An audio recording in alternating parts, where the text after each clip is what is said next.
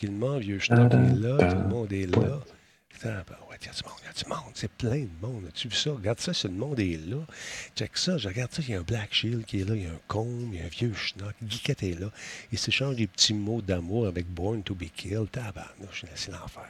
C'est l'enfer. Check ça, ils s'aiment ces deux-là. J'ai essayé ensemble, même. Ça se parlait, ça se faisait des petits mots d'amour à distance au bout de la table. En tout cas, ça va être écœurant, ça, ça.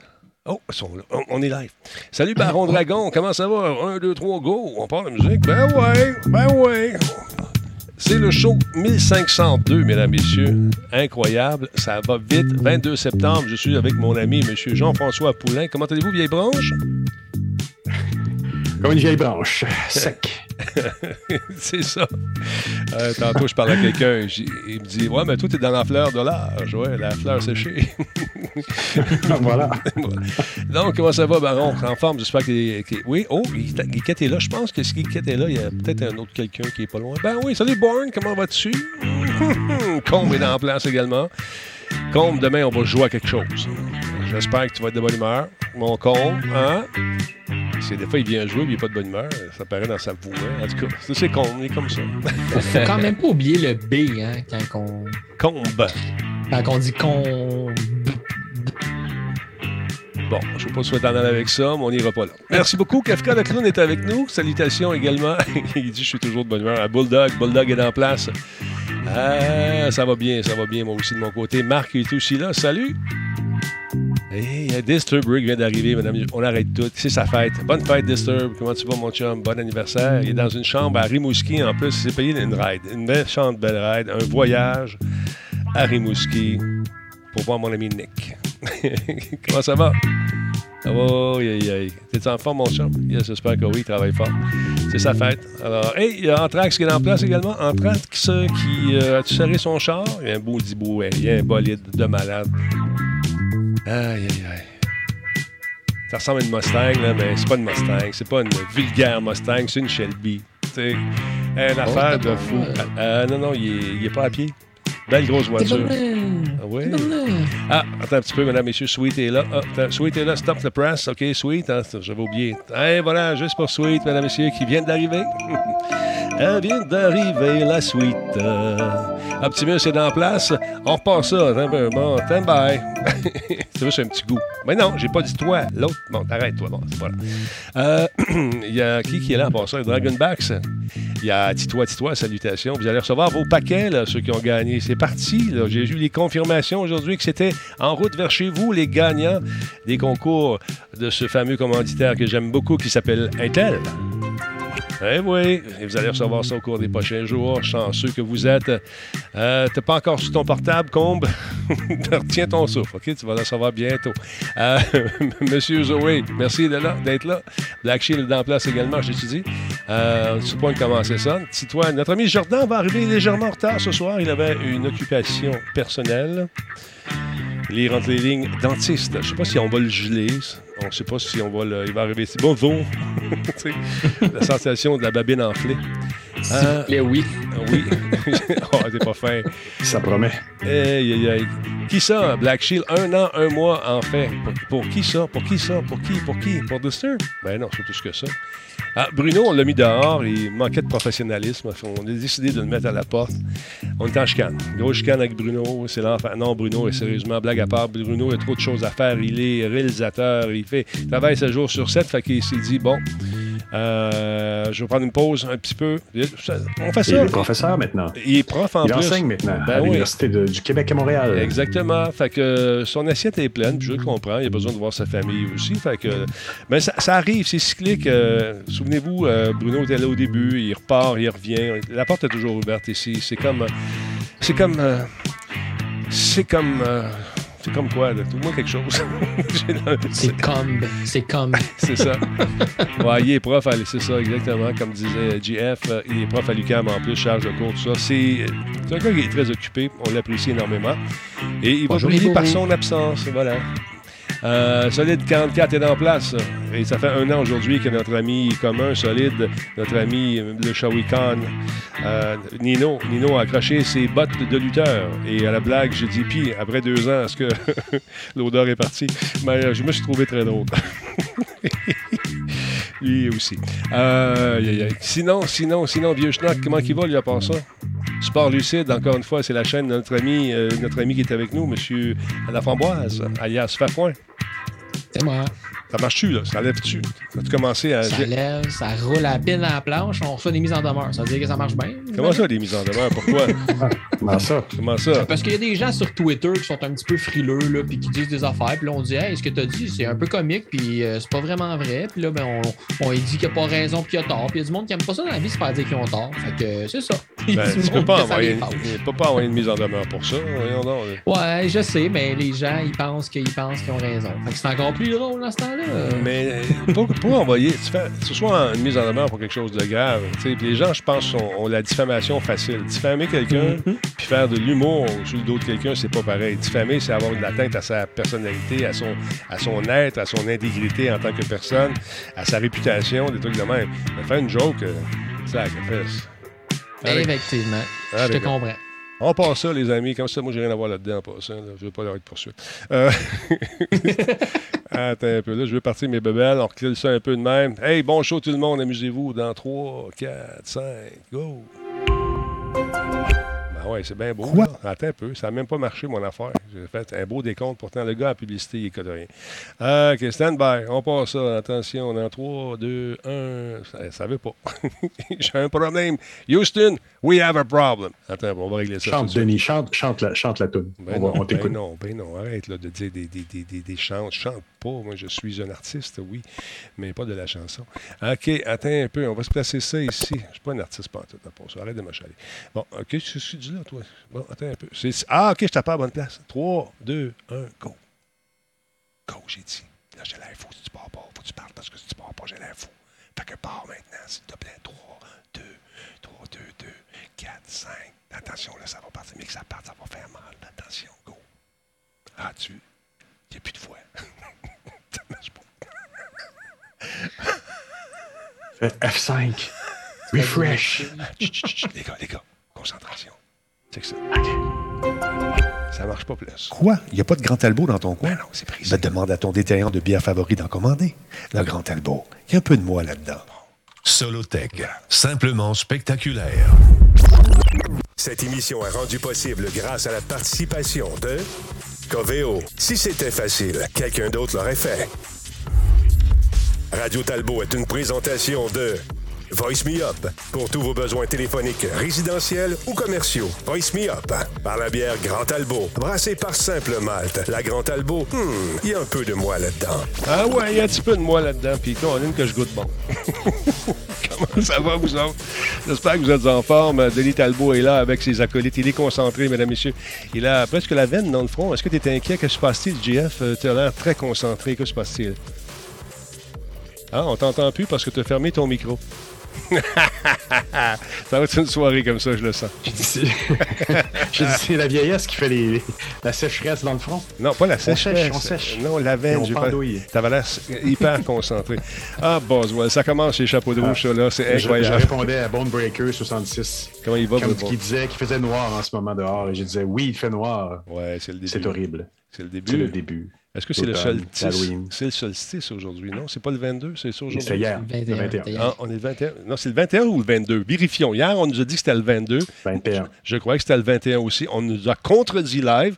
Là, on est rendu, on a, bon, on a le sol- solstice avancé. C'est le 21? Vérifions Ah, sur mais les... c'était à matin à 3h20 du matin. L'automne ça commence le 21 septembre. Ouais. Bon, OK. C'était juste. euh, C'était ça. Ouais, c'était à 3 h du matin, effectivement. Bon. Alors voilà, c'est important. Vous pourrez en discuter demain avec l'être cher au déjeuner, encore une fois. C'est important de savoir ces détails. Pendant le détail, euh, je veux avoir des détails sur Sport Lucide. Euh, Ça va con- Qu'est-ce qui se passe avec cette mise en demeure? Est-ce que tu veux en parler ou pas? Ah, ben oui, mais non, mais c'est Ouais. juste de se faire menacer. Moi, je trouve ça tout, tout, tout, tout le temps. Comme tu disais tantôt, les gens ont la, la menace facile de là. Là, là, t'as dit que j'avais pas raison, fait que là, là, je suis fâché contre toi. Puis là, le mieux, c'est quand quelqu'un quelqu'un m'a dit que vous aviez dit que, viens écouter, viens regarder, viens voir le, le sens qu'on a. On est 50% pas sérieux, puis 50% on a du fun, on est là pour s'amuser. On parle de football à la fin de la journée. Que, que tu sois pour ou contre le premier trio des Canadiens ou la ligne offensive des Chiefs de Kansas City, ça reste que ton opinion est bonne, la note aussi, on en parle, on en discute. Je ris de la tienne parce que je pense que tu n'as pas raison. Puis je ris pas de toi comme personne, je ris de ce que tu dis de.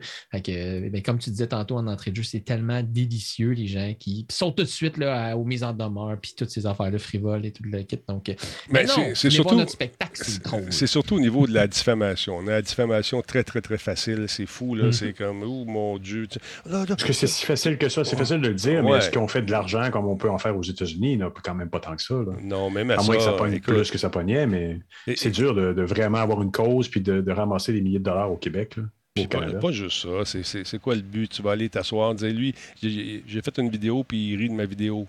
Puis de- donc, il rit par moi, par rebond. Mais ça dépend. Ses Ben, commentaires s'adressent. juge. Pardon? Je voudrais voir la face du juge qui va avoir à dire quelque chose là-dessus. Exactement. Alors, madame, vous êtes vraiment là pour une partie de football. Quelqu'un a dit quelque chose sur, euh, qui était contre votre opinion. Madame, Sérieusement? Merci. En tout cas. Vous êtes, vous êtes prouvé coupable. Ouais, vous avez- non, mais c'est ça. c'est- Puis il y en a qui font ça, euh, qui sont euh, des gens qui font ça à outrance. Là. Puis à un moment donné, euh, il reçoivent un petit papier qui dit on ne veut plus te voir en cours parce que tu fais perdre du temps et de l'argent à bien du monde. Mais c'est quoi ce beau casque-là qu'on voit en arrière, Fafouin? T'as- Il me semble que c'est nouveau dans ta bibliothèque, ça. Oui, montre-le suis- nous. Ah oui, bien, en fait, semaine, je suis allé dans un tournoi de golf caritatif pour une fondation et il y avait à l'enchère ce magnifique casque des Chiefs de Kansas City, justement, signé par Patrick Mahomes, le corps arrière Ah, des ouais. Chiefs. Puis, Ah, ben ouais. il était à l'enchère et j'ai bêté et j'ai gagné. Et euh, ben, c'est ça, ça fait deux jours que je mange plus, mais au moins j'ai un beau casque rouge dans la bibliothèque. C'est ça qui est cool. Non, ben, c'est le fun de voir ça parce que moi, je- j'en ai fait plusieurs euh, encans dans ma vie pour euh, des causes, différentes causes. Hey, merci beaucoup à Kidon. Laissez-moi regarder du coin de l'œil. À Mechi Fallout 4, merci beaucoup d'être là. Est-ce que Fallout 4 est un vrai Fallout? On se parlera de ça une autre fois. Mais euh, oui, j'en ai fait beaucoup des trucs comme ça. Puis à la fin, on n'avait plus rien à donner. Fait qu'on vendait des bouteilles d'eau autographiées. Tu n'as pas vendu ton corps. Non, 200, 250 pièces une bouteille d'eau que je. Quelle signature que je veux j'écris? OK, écrit euh, Pat Benatar. Pat Benatar. Puis n'importe quoi. Puis c'était pour une bonne cause, fait que les gens embarquaient. Fait que ça- c'était bien, bien le fun. Puis des, des articles sportifs comme ça, c'est c'est très niche. Hein? C'est pas tout le monde qui va se pitcher là-dessus. On avait, des, il me semble, un, un chandail de- du Canadien. Est-ce que c'est les vrais chandails ou c'est des affaires qu'on peut acheter? Tu sais, c'est Ben, ça l'affaire. À l'encan du. Il y a quelqu'un dans le chat qui dit un bol de Laurent Duvernay. J'ai déjà un- sa photo signée par lui puis un, un ballon de football de lui. Mm. Mais à l'encan, il y avait le dernier chandail signé de la main de Maurice Richard. C'était Wow. son vrai chandail du Canadien de Maurice Richard. Je te dirais que celui-là, j'ai pas été capable d'aller chercher parce que je voulais pas réhypothéquer ma maison en non, mais je veux ouais. dire, ça a une valeur, comme tu dis, c'est des effets uniques. Ouais, ça l'a fini à 2000, 2005 peut-être, quelque chose Seulement? comme ça. Maurice Ouais, ben, ouais, ben c'est c'est quand même un morceau de tissu à la fin de la journée. tu sais. Non, Mais euh, voilà, c'était mais c'était le fun, c'était bien plaisant. Puis on le fait pour la bonne cause. C'est important, c'est le fun. Ça ramasse du cash également pour ces causes-là, fait que c'est le fun. Nous, on avait des bâtons de hockey. euh, Puis les gens me disaient, ouais, ces bâtons-là, ils sont écœurants. Moi, je vois une maillotche. Puis pour moi, c'est une maillotche chromée. Non, non. euh, les gens qui étaient connaisseurs se sont pitchés là-dessus. là. C'est comme la misère Ah oui, sur le pauvre. c'est monde. C'est fou, absolument. Donc, euh, félicitations pour cette bonne œuvre et euh, tu vas le, le- le- le chérir. Est-ce que tu vas faire une espèce de, montage différent? Les deux casques regardent du même bar, ça me fatigue. Moi, je n'aurais mis un qui je regarde l'autre mais les, lo- les logos sont du même bord. Mais Ah. en fait, euh, ce casse-là, je vais attendre qu'ils prennent la valeur, moi le revendre à profit. C'est ça qui va se passer. T'es sérieux? Bon. ben non. Je sais pas. Mais comme quand les gens viennent chez nous et disent Ah, Tu vas revendre ça, faire du profit, je pense pas qu'on va faire une scène avec ça. Toutes les bébés, j'ai ça, pas sûr. Des affaires qui me sont, qui me sont chaud, euh, qui me font chaud au cœur à moi. Je vois les, premiers, les premières critiques que j'ai faites avec des, des, euh, des CD, des DVD en fait, de jeux pas parus encore. C'est marqué pour Denis Talbot, puis c'est signé par euh, un des concepteurs. Ça, ça, ça vaut rien pour vous autres, mais c'est le fun pour moi. En. Il ne pourra même pas être utilisé. Tu ça l'affaire, c'est que c'est un souvenir pour ce que c'est pour toi. Puis c'est- c'est vrai que quand j'étais allé chez vous les premières fois, ça m'impressionnait. Mais gros, là, des jeux qui ont jamais, qui étaient même pas encore sortis, puis c'était juste euh, les, les bons vieux labels que nous, on s'imprimait, puis on Oui, mettait un ouais. collant par-dessus, puis on l'écrivait dessus à, à crayon. Mais c'était des jeux AAA qui allaient bientôt sortir, tu sais, en grand marché, puis tout. T'en as plein ta bibliothèque. Mais ça veut dire quelque chose pour toi de l'époque de ce que tu faisais. tu sais. J'écoutais le, le stream ce matin, il disait qu'il y a des trois gars qui. J'ai pas trop compris de comment ils se sont introduits dans une maison où ils avaient le droit d'y aller, mais ils ont trouvé pour 100 000 de jeux vintage Ah ouais. qu'ils ont vendus. Euh, puis des trucs encore dans leur emballage, tout ça, quand même, 100 000, euh, non, non, ça mais- paye un char. C'est sûr, c'est sûr. Mais j'ai des trucs qui sont uniques ici, c'est sûr. Mais euh, de- Paye-toi un char. non, ben je, non, je vais laisser ça à Fiston, tu sais, puis euh, il s'amusera là-dedans. Il va se payer un char sur l'héritage. Probablement, probablement une maison, plus qu'un char. En tout cas, Euh, parlant de poursuites et de trucs comme ça, vous savez que nos amis de Apple euh, sont en chicane avec nos amis d'Epic. Hein? La chicane est pognée, puis c'est pas des jokes. Là. Ça se tape ses oreilles de ce temps-là. Puis là, qui dit la vérité, on ne le sait pas. Mais écoute, c'est drôle, puis ça ne l'est pas en même temps, parce que la, Apple a déclaré qu'elle n'envisagerait pas de laisser Fortnite revenir sur l'App Store tant que sa bataille juridique avec Epic Games ne serait pas terminée. Ça pourrait prendre du temps. Ça pourrait prendre plusieurs années. Les seuls qui vont s'enrichir là-dedans, encore une fois, c'est probablement les légistes, les, les, les, euh, avocats. Exact, les avocats, effectivement. Epic a récemment confirmé qu'il faisait appel à la décision prise dans le cadre de son procès antitrust contre Apple, qui a vu le juge de l'affaire se prononcer contre le fabricant de Fortnite dans neuf des dix chefs d'accusation qu'il avait portés contre la firme du iPhone. Donc, la bataille juridique a commencé, rappelons-le, en 2020, au mois d'août. Après qu'Epic ait tenté de contourner les frais de plateforme d'Apple avec une nouvelle option de paiement direct dans Fortnite. Et bien sûr, ça a conduit euh, au retrait du jeu de l'App Store et à sa euh, résiliation, dis-je bien, du compte de développeur d'Epic. Donc, euh, suite à cette récente décision de justice, le PDG d'Epic Games, un certain Tim Sweeney, Ti- Tim, qui n'a pas la langue dans sa poche, je le connais un peu, il a écrit à Apple pour demander de réactiver le compte du développeur de Fortnite de l'entreprise. Et puis, bien sûr, euh, ça, écoute, ça n'a pas été bien reçu. Euh, on voulait que, Apple promette d'adhérer aux directives. Euh, on, voulait que, on voulait que Apple voulait que lui promette d'adhérer aux directives que cette compagnie lui imposait à chaque fois. Et bien sûr, ça a été, ça a grincé un petit peu dans l'engrenage. Et donc, il a écrit un tweet aujourd'hui, je vous montre ça, qui est assez, qui est assez explicatif. Dithyrambique. Ah ouais, ouais, exactement. En fait, il, il- il est en maudit. Ah, je, je- je le dictionnaire de Denis ce soir. Ouais, excusez-moi, deux secondes, parce que je suis distrait. Il y a quelqu'un qui me fait des signes en même temps. Donc, euh, on nous dit, il dit dans son tweet, Apple a menti. Apple a passé un an à dire au monde, qui, où il- attends, au monde, au tribunal et à la presse, qu'il saluerait le retour d'Epic sur l'App Store s'ils ac- s'ils acceptaient de jouer selon les mêmes règles que tout le monde. Epic a accepté et maintenant Apple a renoncé à un autre abus, un autre abus de son euh, pouvoir de monopole sur un milliard d'utilisateurs. Donc, autrement dit, euh, Epic a dit OK, moi je joue à la, game. Puis Apple m'a dit non, trop tard, ça marche plus. fait que j'ai hâte de voir ce que ça va donner. Euh, c'est devant les tribunaux, encore une fois. Est-ce que Apple va plier? Apple, ils ont tellement d'argent qu'ils peuvent faire ce qu'ils veulent. Ils peuvent prendre le temps. Parlons user. Qu'est-ce qu'ils ont fait, les utilisateurs? Ton fils, tu disais, l'année passée, a fait une crise d'apoplexie parce que c'était plus sur son iPhone, mais maintenant, il s'est adapté, il a passé à autre chose. Non, mon fils, il trouvait ça plate parce qu'il jouait un peu sur iPhone, mais il y a eu euh, la réaction d'apoplexie est arrivée lorsqu'il y a eu cette espèce de blackout pendant deux jours. On Ouais. se- On, demandait qu'est-ce qui se passait, là, justement. Apple avait créé un événement, euh, pas, euh, pas Apple, Epic avait créé cet événement-là qui a fait tellement couler d'encre, les gens capotaient parce qu'il y avait besoin de leur fixe de, de Fortnite. La drogue. Exactement. Mais euh, là, est-ce que est-ce qu'il y a beaucoup de gens, de gens, j'aurais aimé ça avoir les chiffres, beaucoup de gens qui jouent. On va faire un petit sondage rapide. Je ne sais pas s'il y en a dans la gang ici qui ont joué à, cette, euh, cette itération euh, sur, euh, de Fortnite sur portable. Juste une seconde, deux, secondes. Bon, c'est bon, merci. Bonne soirée. Excusez-moi, parce qu'il y avait une question sur un devoir pendant que je suis en onde. Alors voilà. Donc, je ne sais pas s'il y en a beaucoup qui ont joué à Fortnite édition portable, mais euh, paraît-il que c'est des pertes de revenus quand même assez incroyables. Et euh, Epic avait quand même trouvé une belle façon de contourner le problème en offrant à l'intérieur du jeu cette façon d'acheter des affaires. Mais euh, on a rapidement coupé les racines de cette, de cette bonne idée qui semblait vouloir fleurir un peu partout dans l'industrie. Et c'est pas long qu'ils ont dit Hey, t'as pas le droit. À suivre. Je ne sais pas ce que ça va donner. On va voir les réactions d'Apple demain ou euh, peut-être au cours de la semaine. Ou vont-ils garder le silence? Je ne le sais pas. Je ne le sais pas. Mais quand même, c'est le fun de voir que ça bouge dans le monde du jeu vidéo. N'est-ce pas, monsieur? D'accord. Absolument. Pourquoi la caméra est tombée sur moi? J'ai rien fait? Non, non, je pose des rien questions. dit, je suis d'accord. Oui, Parce que euh, toi, au moment où ton fils te posait des questions, moi, j'avais Hubert qui livrait quelque chose pour ma fille, qui n'est pas là, et qui s'est donné la peine de frapper très fort à la porte. Donc, Pas besoin Tout arrive en de même temps. Frapper des soirs pour comme ça. rentrer chez moi.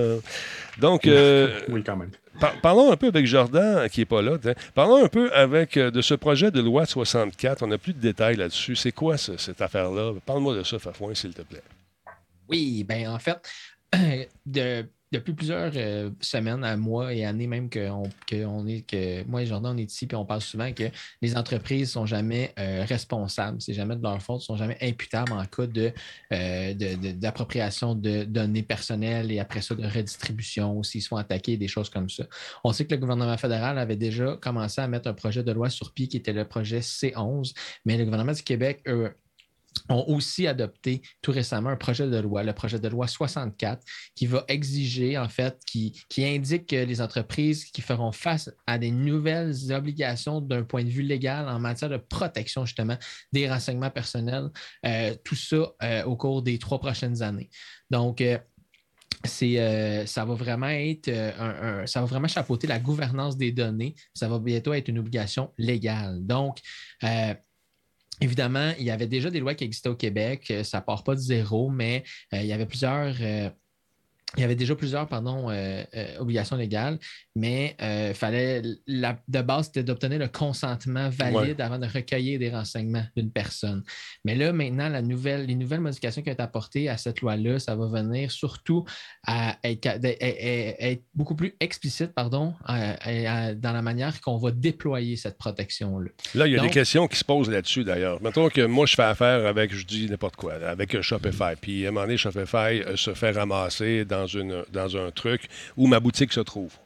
Est-ce que moi, euh, par rebond, je, je suis euh, automatiquement responsable de, ci- de cette histoire-là? Est-ce que je vais t'embarquer dans, dans la boutique? Mettons que Radio Talbot se fait hacker, puis on est Ouais. logé chez Spotify. Est-ce que je suis imputable? C'est c'est ça, ça, ça- ça- c'est- c'est important à savoir, mais je pense que ça va être la- les gens qui te fournissent le service qui doivent te fournir un service clair, net et précis et euh, te- t'a- t'assurer dans le contrat d'utilisation que euh, mes données, les données des gens sont tout à fait sécuritaires et pratiquement, je dis bien pratiquement, en sécurité. C'est dans les deux sens. Il y, a, Ouais. il y a des responsabilités pour tout le monde. Si l'hébergeur, je ne sais pas si ce soit sur Spotify, euh, Shopify ou autre, Ouais. Possède tes datas puis ta boutique, ils se doivent de bien les protéger. D'autre part, toi, tu te dois, c'est- un contrat dans les deux sens, tu te dois aussi de vendre des choses qui sont éthiques, euh, bien faites, Ouais, machin. J'ai des responsabilités dans tous les sens. On peut pas, Ouais.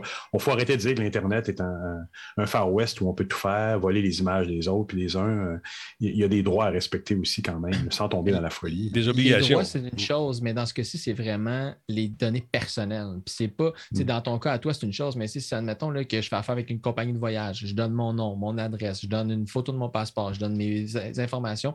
Il y avait déjà des lois selon les différents secteurs d'activité qui Ouais. légiféraient. Mhm. Mais là, le Mhm. gouvernement va demander à partir de maintenant aux entreprises d'avoir un responsable dans chacune des entreprises privées de la protection de la vie privée, documenter le rôle et la responsabilité de chaque personne qui ont accès bien. aux données euh, personnelles des gens. Ils vont prévoir aussi un processus. Ils demandent à chaque entreprise de prévoir un processus de traitement des plaintes, des plaintes pardon, Mhm. et de mettre en place un plan de euh, gestion d'incidents de confidentialité. Donc, ça, ça veut dire que justement, si jamais, parce que présentement, là, c'est un peu, sans être le Far West, c'est un peu, euh, chaque entreprise a, la, a le- la décision finale de dire est-ce que j'informe les personnes qui ont été attaquées ou pas? Ils ne sont pas obligés de. Ouais. Maintenant, ils vont être obligés de ça. Parce que tu, tu l'apprends, tu vas le savoir. L'affaire, tu vas le savoir six mois après ou quatre mois après. Ah, by the way, en juin, euh, on s'est fait hacker, puis euh, 100 000 noms euh, qui ont été, euh, sont dans, tu sais, ou 200 000 ou 1 million de, de noms qui, et d'informations personnelles qui courent dans la nature. Ah, bonne journée. non, tu sais, c'est- Ben, ça, ça, ça couvre les.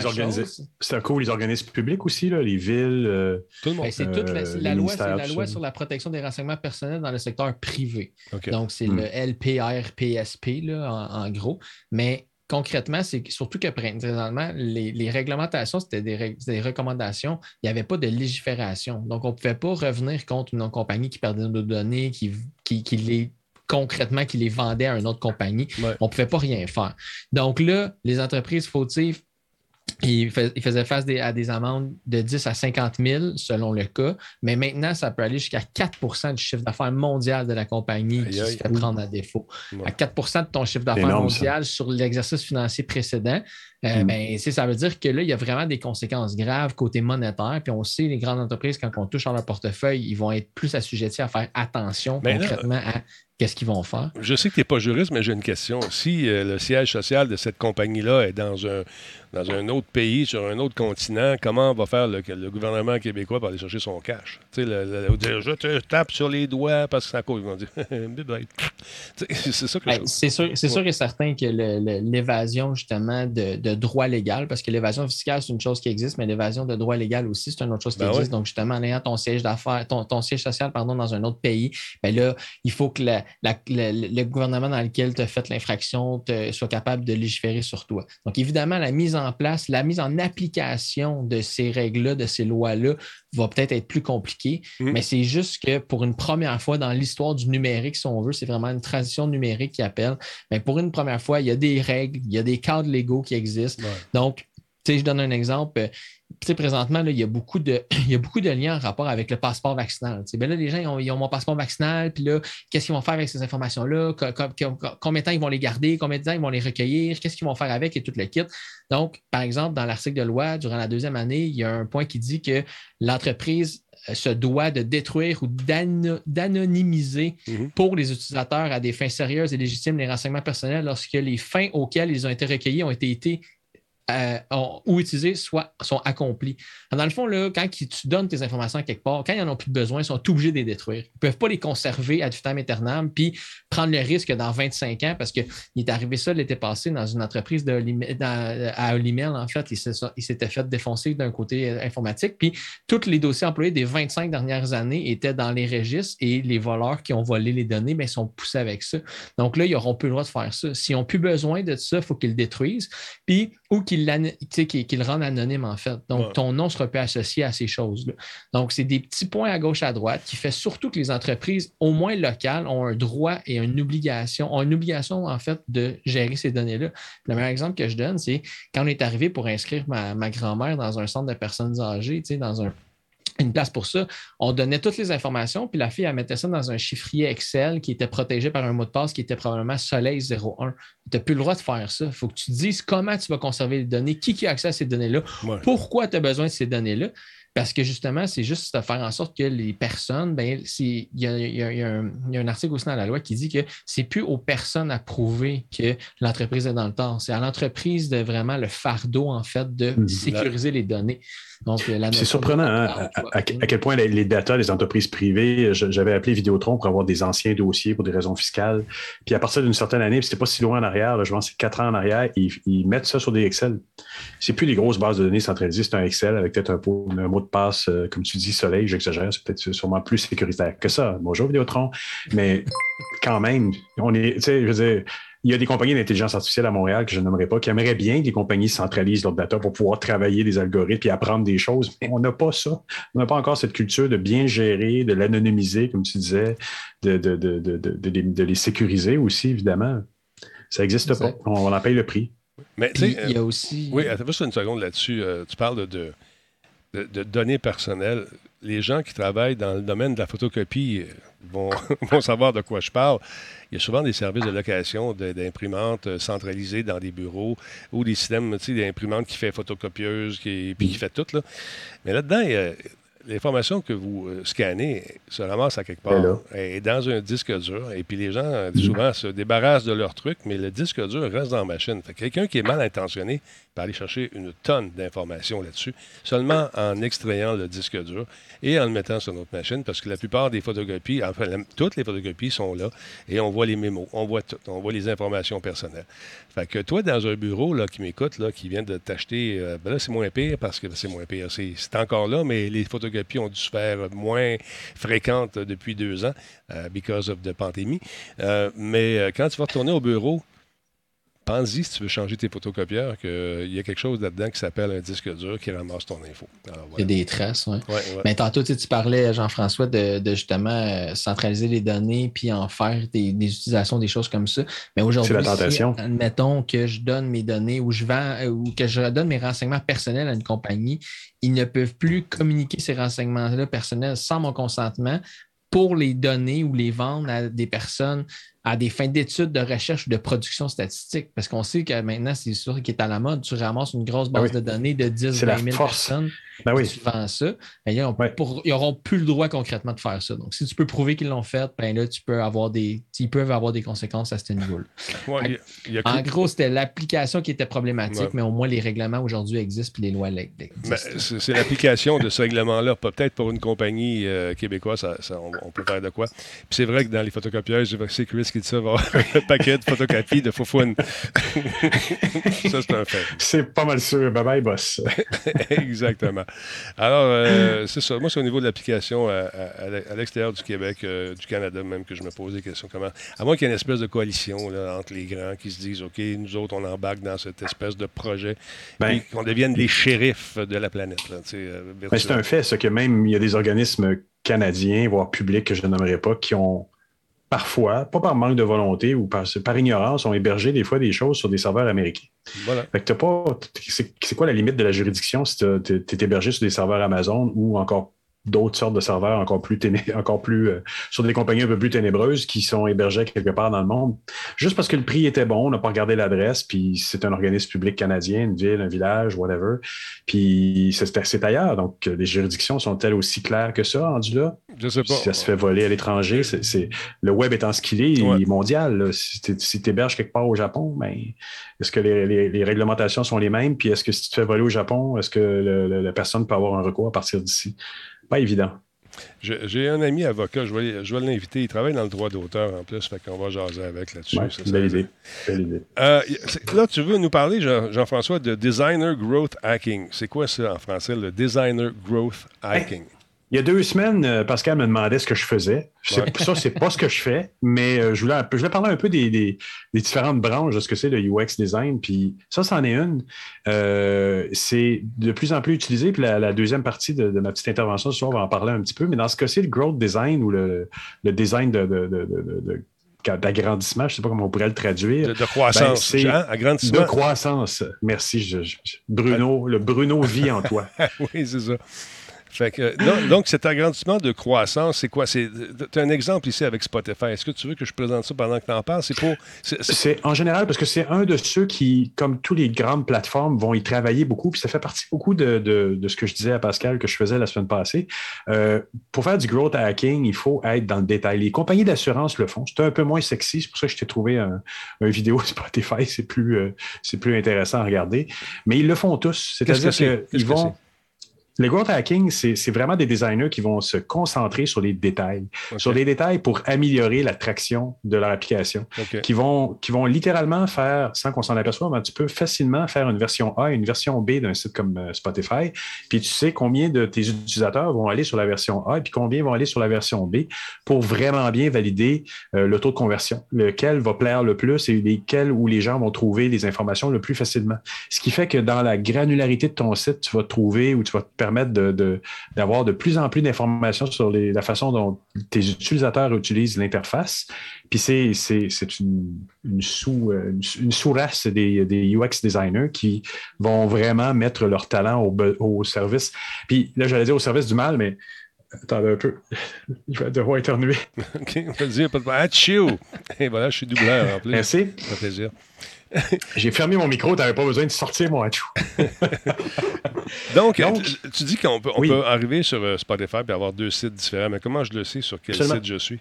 Est-ce que tu Toi, le tu sais ne sauras pas. OK, c'est transparent. Voilà. Toi, tu sauras. C'est complètement transparent. Il y a des outils qui le font très facilement, qui vont euh, permettre de, de créer la, la seconde version, puis avec, de mettre des outils de mesure dessus pour savoir exactement quelles sont les réactions des gens. Tu vois la souris se déplacer. Après ça, ça fait des moyennes des souris qui se déplacent. Puis tu vois, euh, tu vois où les gens ont réagi, puis ça te donne des indicateurs sur OK, la modification que je veux faire là, elle va porter mieux sur la version ah. Ah, merci.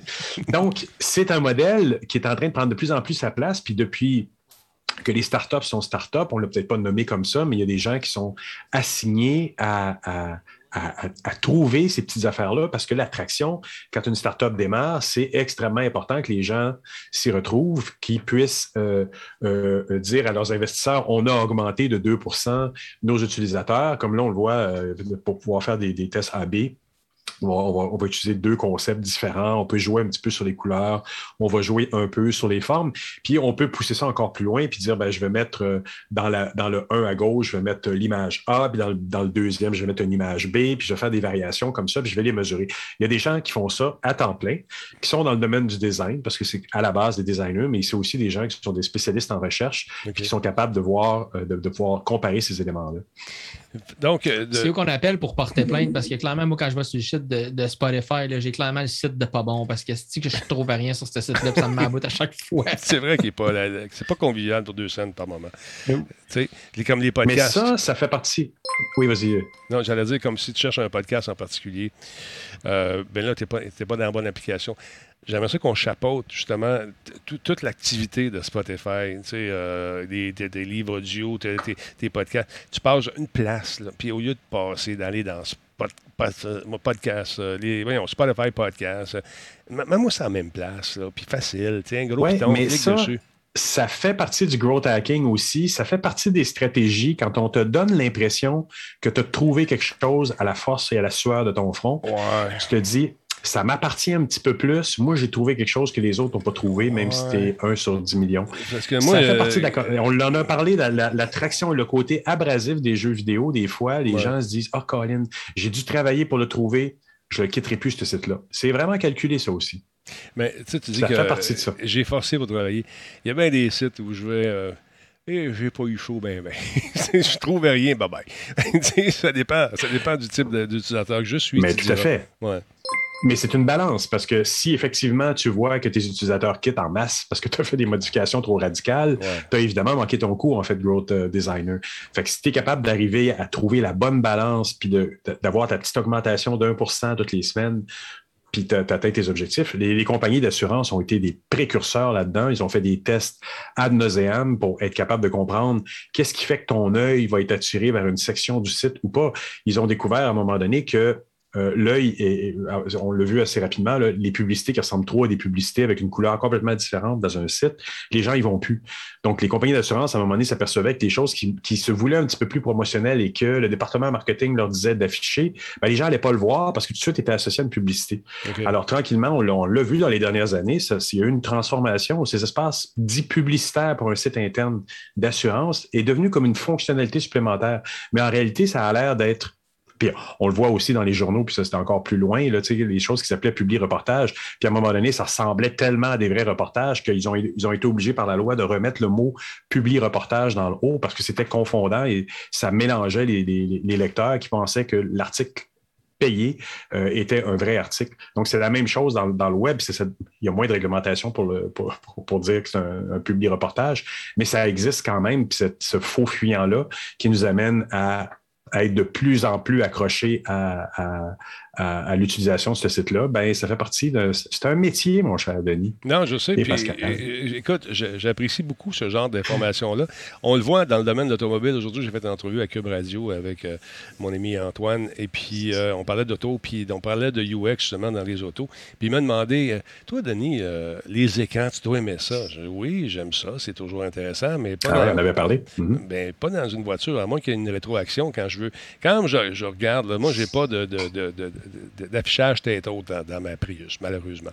Euh, sais, mais quand je conduis, j'aime bien avoir la sens savoir sont mes pitons, premièrement, puis les sentir. Mhm. Quand je vais écouter à la radio sur un écran, là, un écran qui est numérique, ben, tout ce que je vois, c'est des chiffres qui sont là, puis là, il faut que je m'enligne comme il faut. Là, tu pognes une bosse, là, tu te ramasses. Oui, parce que tu n'as pas de réponse haptique. Et donc, ça. tu ne sais pas, dans ce grand écran-là, je, je serais curieux de voir les statistiques des écrans dans les, dans les, dans les voitures Tesla ou autres, jusqu'à quel point les gens, ou qu'est-ce qui a été mesuré comme étant utilisable sur, sur, le, sur l'écran parce que j'ai le temps de la regarder, parce que là, il y a un peu de pilotage automatique aussi. Ouais. Mais on le voit, les boutons physiques reviennent de plus en plus. Bruno, il y a quelques semaines, voire un mois ou deux, qui nous montrait le, le gros bouton de Spotify là, que tu peux mettre dans, la, dans ta voiture, puis que ça te permet de manipuler comme si c'était une grosse radio. Ouais. Ben, c'est intéressant. Et j'en avais parlé aussi au niveau des, des le bateau de guerre qui avait fait, le, navire de guerre américain qui avait fait un accident terrible, qui avait coûté la vie à une cinquantaine de marins parce que euh, les écrans n'avaient pas cette réponse haptique pour dire ben, tu n'es plus en contrôle la barre,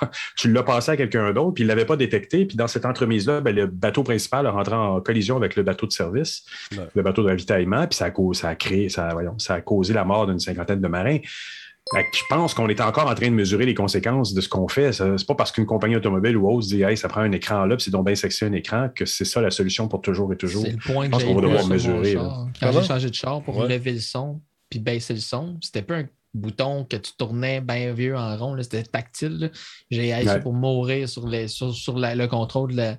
C'est dangereux, je dirais, moi. Ouais. C'est surprenant qu'il y en ait autant, autant de choses importantes à passer sur des écrans maintenant. Écoute, il y a certains euh, nouveaux euh, camions, des, euh, des SUV, là, qui en ont jusqu'à 8 écrans. C'est fou, il y en a partout, ils sont modulables, tout le kit. Mais il y a une affaire qui s'appelle conduire aussi. il y a une affaire. Oui, c'est ça. Ben, il faut Ben, conduire. maintenant, il y a le pilotage automatique. Je pense qu'ils misent là-dessus aussi, que tranquillement, les voitures deviennent de plus en plus en contrôle autonome, où- Ouais. où, la petite erreur de quelques secondes va être compensée, mais ouais. Je C'est pas- n'enverrai pas mes enfants devant ces autos-là. La conduite autonome, honnêtement, je pense pas qu'on on voit ça euh, très, très, très prochainement encore. C'est pas au point. J'adore ça. Vous me connaissez, j'aime les pitons, j'aime la Tesla, le kit. Ça va bien. Quand tout va bien, ça va bien. Mais quand ça va mal, puis ça décide, de- il, y a une feuille qui passe, comme disait Antoine, puis elle est détectée comme étant un objet, et puis ça sac les freins hein, pour rien. À tu te dis, bon, OK. Il y a encore beaucoup de recherche et de développement qui se fait là-dessus. Euh, écoute, juste une brise de neige euh, devant ta voiture lorsque tu es en conduite autonome, c'est assez pour te faire pogner le champ parce qu'elle va sacrer break, elle dit quelque chose. Ah, mais break. Euh, bon, là, on est en train de combiner les différentes technologies, le radar, le LiDAR qu'on appelle, les, les- bon, l'espèce d'œil qu'on met sur les voitures qui détecte puis qui scanne, plus les satellites éventuellement. Donc, on essaie de combiner tout ça, peut-être en le mettant dans le mobilier urbain pour nous aider. Mais je pense que c'est pas demain la C'est tout déployé en Californie. Il fait bon en Californie, Ben, il ça. pleut pas, il neige pas, il n'y a pas de vent, il n'y a rien. Tu sais, je veux dire, mais c'est pas vrai, des feux de forêt, là, mais tu sais, euh, ça reste que concrètement, la conduite, les lignes sont tout le temps apparentes, sont tout le temps bien claires, bien définies. Ici, la première bordée de neige, tu vois plus les lignes, le char, il est comme, oh, OK, je sais pas ce qui se passe. Puis c'est pas fait pour notre environnement, notre réalité, mais- je pense. mais c'est là, c'est là, je pense aussi, on est un peu euh, à la remorque de, de la, de la science-fiction. La science-fiction des années 90 nous montrait des Star Trek avec full écran partout. Ouais. Hein, C'était des claviers, machin, puis tout était. Là, nous, on est en train de rattraper ça. parce que tous les concepteurs se disent, mais ça, ça serait le fun. Star Trek le dit. J'exagère un peu, mais ça reste une forte inspiration en design UX, la science-fiction de- de- d'hier. Ben, on voit maintenant dans les derniers Star Trek, le, je ne sais pas si vous avez vu dans la- les derniers, le- le- les, les versions un peu alternatives, où tu as un bras de vitesse qui est revenu. Ouais, ouais, Le Warp Speed, c'est un gros, une grosse manette. c'est un retour, mais c'est un retour qui n'est pas fou parce que je pense que les gens en ont un petit peu soupé des écrans qui contrôlent tout puis qui te donnent pas de retour haptique. Là, ils ont vraiment mis une, une espèce de, de bras de vitesse, là, de, un- une affaire de char. Mais il y a, il y a quelque chose de satisfaisant là-dedans. En théorie, s'il est bien fait, tu vas sentir un retour de force aussi. Mm. Peut-être pas sur un vaisseau spatial, mais sur, sur une voiture, on pourrait s'attendre à ce que même s'il est informatisé, ce bras de vitesse-là, il va te donner un retour de dire tu as une vibration, tu as quelque chose qui, Ouais, qui résiste auprès du moteur. Là, il y a quelque chose d'intéressant là-dedans. ça. Bref, le growth hacking, Mm. un métier intéressant, les Je enfants. trouve ça le fun. Puis, euh, écoute, honnêtement, c'est- c'est c'est là-dessus que se base euh, euh, la plupart des gens qui font le marketing. Parlant de marketing, il est Ah là. oui. Il est là, mesdames et messieurs. Clairement. Jordan je pense qu'il est là. Il est-tu là? T'es-tu là? Eh oui, il est là. Moi, je te vois pas arriver. Il faut que les gars me le disent. J'ai vu dans le chat que tu étais arrivé. Euh, Il est gelé? comment Eh non, pas en tout. J'ai juste les dents bien propres puis des Bon. petites photos de prix de ma bouche. OK. Ah, C'est ça sur Instagram tantôt. C'est ça, c'est ça. Instagram de ses radios. Euh, c'est ça, c'est un, un selfie assez invasif. oui, effectivement, j'en ai, moi, où il n'y a plus de peau, juste des dents et des vis. c'est pas très beau. C'est. Ah. Le cyborg Talbot. Ouais, hey, euh, ça apparaît pas, mais il y a 19 vis ou 21 vis, on est fait enlever deux. 21, 19 vis dans ce face-là. Et c'est l'enfer. Tu as vécu dangereusement. Ouais, ouais, que veux-tu faire? C'est ça la vie. Euh, N'essayez pas ça à la maison, je suis un robot. Non, mais euh, M. Chenard, D'ailleurs, vous, euh, les, les pitons dans votre auto, euh, so- sont-ils haptiques? euh, sont-ils avec retour de force ou sont-ils conventionnels? Ou avez-vous une auto? Ben, ben oui, j'ai même deux voitures. Puis ce qui est le fun, c'est qu'on a, les, on a deux versions. Tu en as une qui date de. de, de, de, de- J'ai oublié la date. Je sais que le char, a comme, le, le camion a comme 7 ans, le Mitsubishi Outlander. Mhm. Et euh, le- ben, camion, j'avais une Yaris, là, je dis, c'est sûr, c'est un camion pour moi, c'est immense. Laisse-moi une chance, là. Ah ouais, Pascal. Il y, a des, il y a des gars qui sont pas des vrais. Moi, là, j'en ai pas d'auto. Puis même même quand j'en avais une la dernière fois, on me demandait c'était quoi. Je disais, c'est c'est gris, mais je sais pas trop c'est quoi.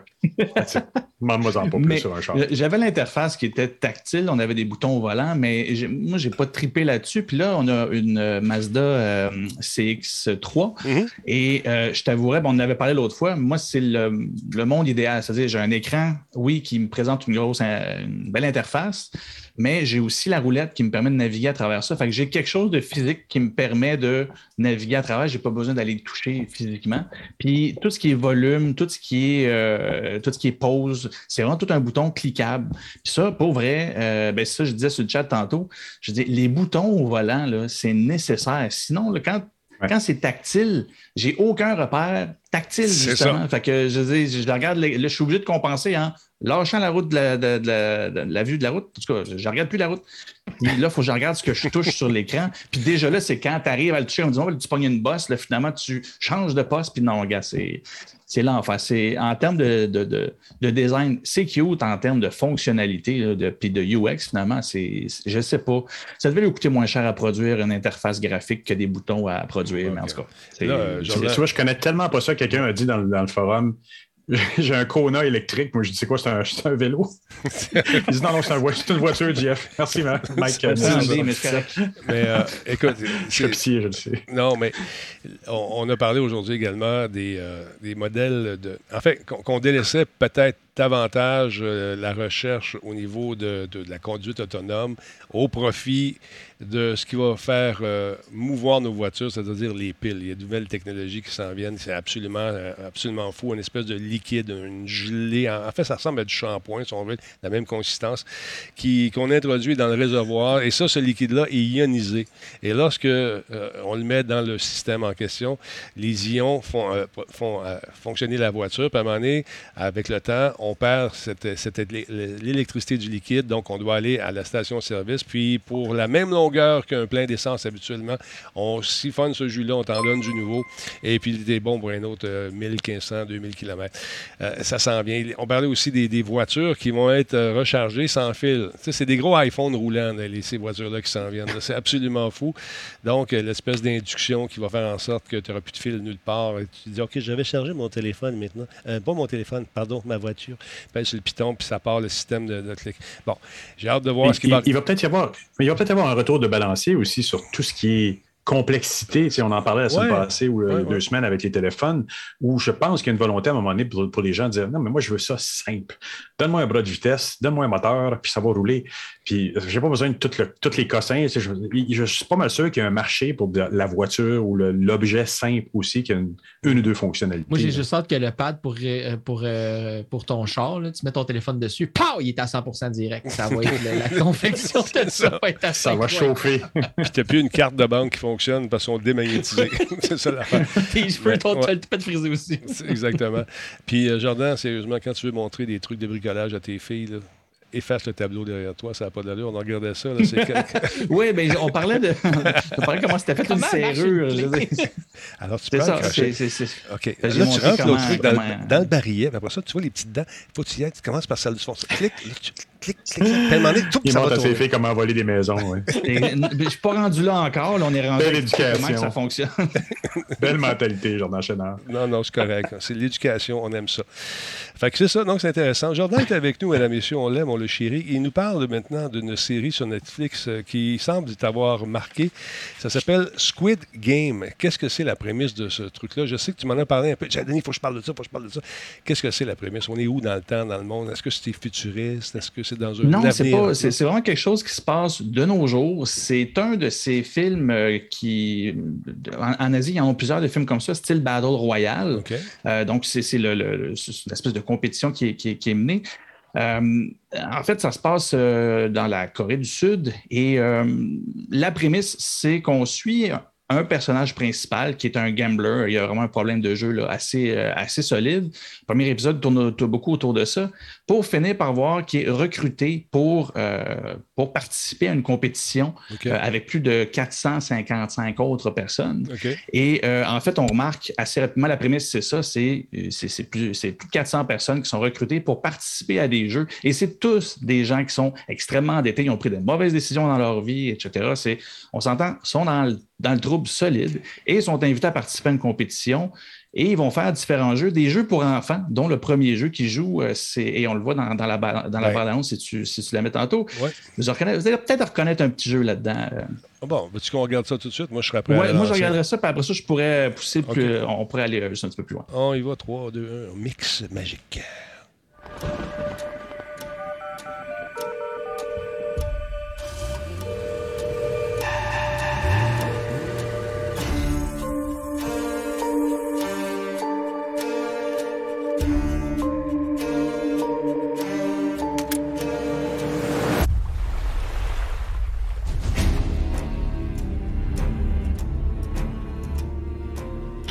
Ici présents, vivez sur le fil du rasoir avec des dettes que vous ne pourrez jamais rembourser. Si vous ne souhaitez pas participer, merci de nous en informer maintenant.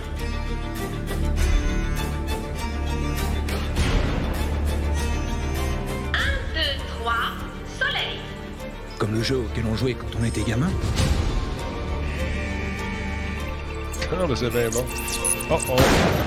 Ah, c'est moins le fun, là.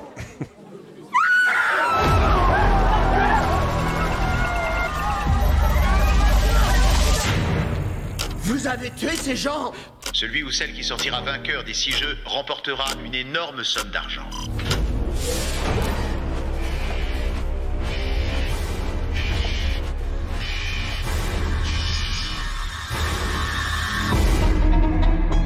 Dégénère, il faudra qu'on se regroupe. Rallie-toi à l'équipe la plus forte. C'est la seule chance que t'as d'en sortir. Les jeux d'enfants ont des règles simples. Je te promets que je ferai tout pour qu'on gagne. Et comment tu feras ça? Je ferai ce qu'il faut pour. C'est pas juste ce qui est arrivé Vous pouvez pas impunément tuer des gens comme ça Si un joueur refuse de jouer, il sera éliminé.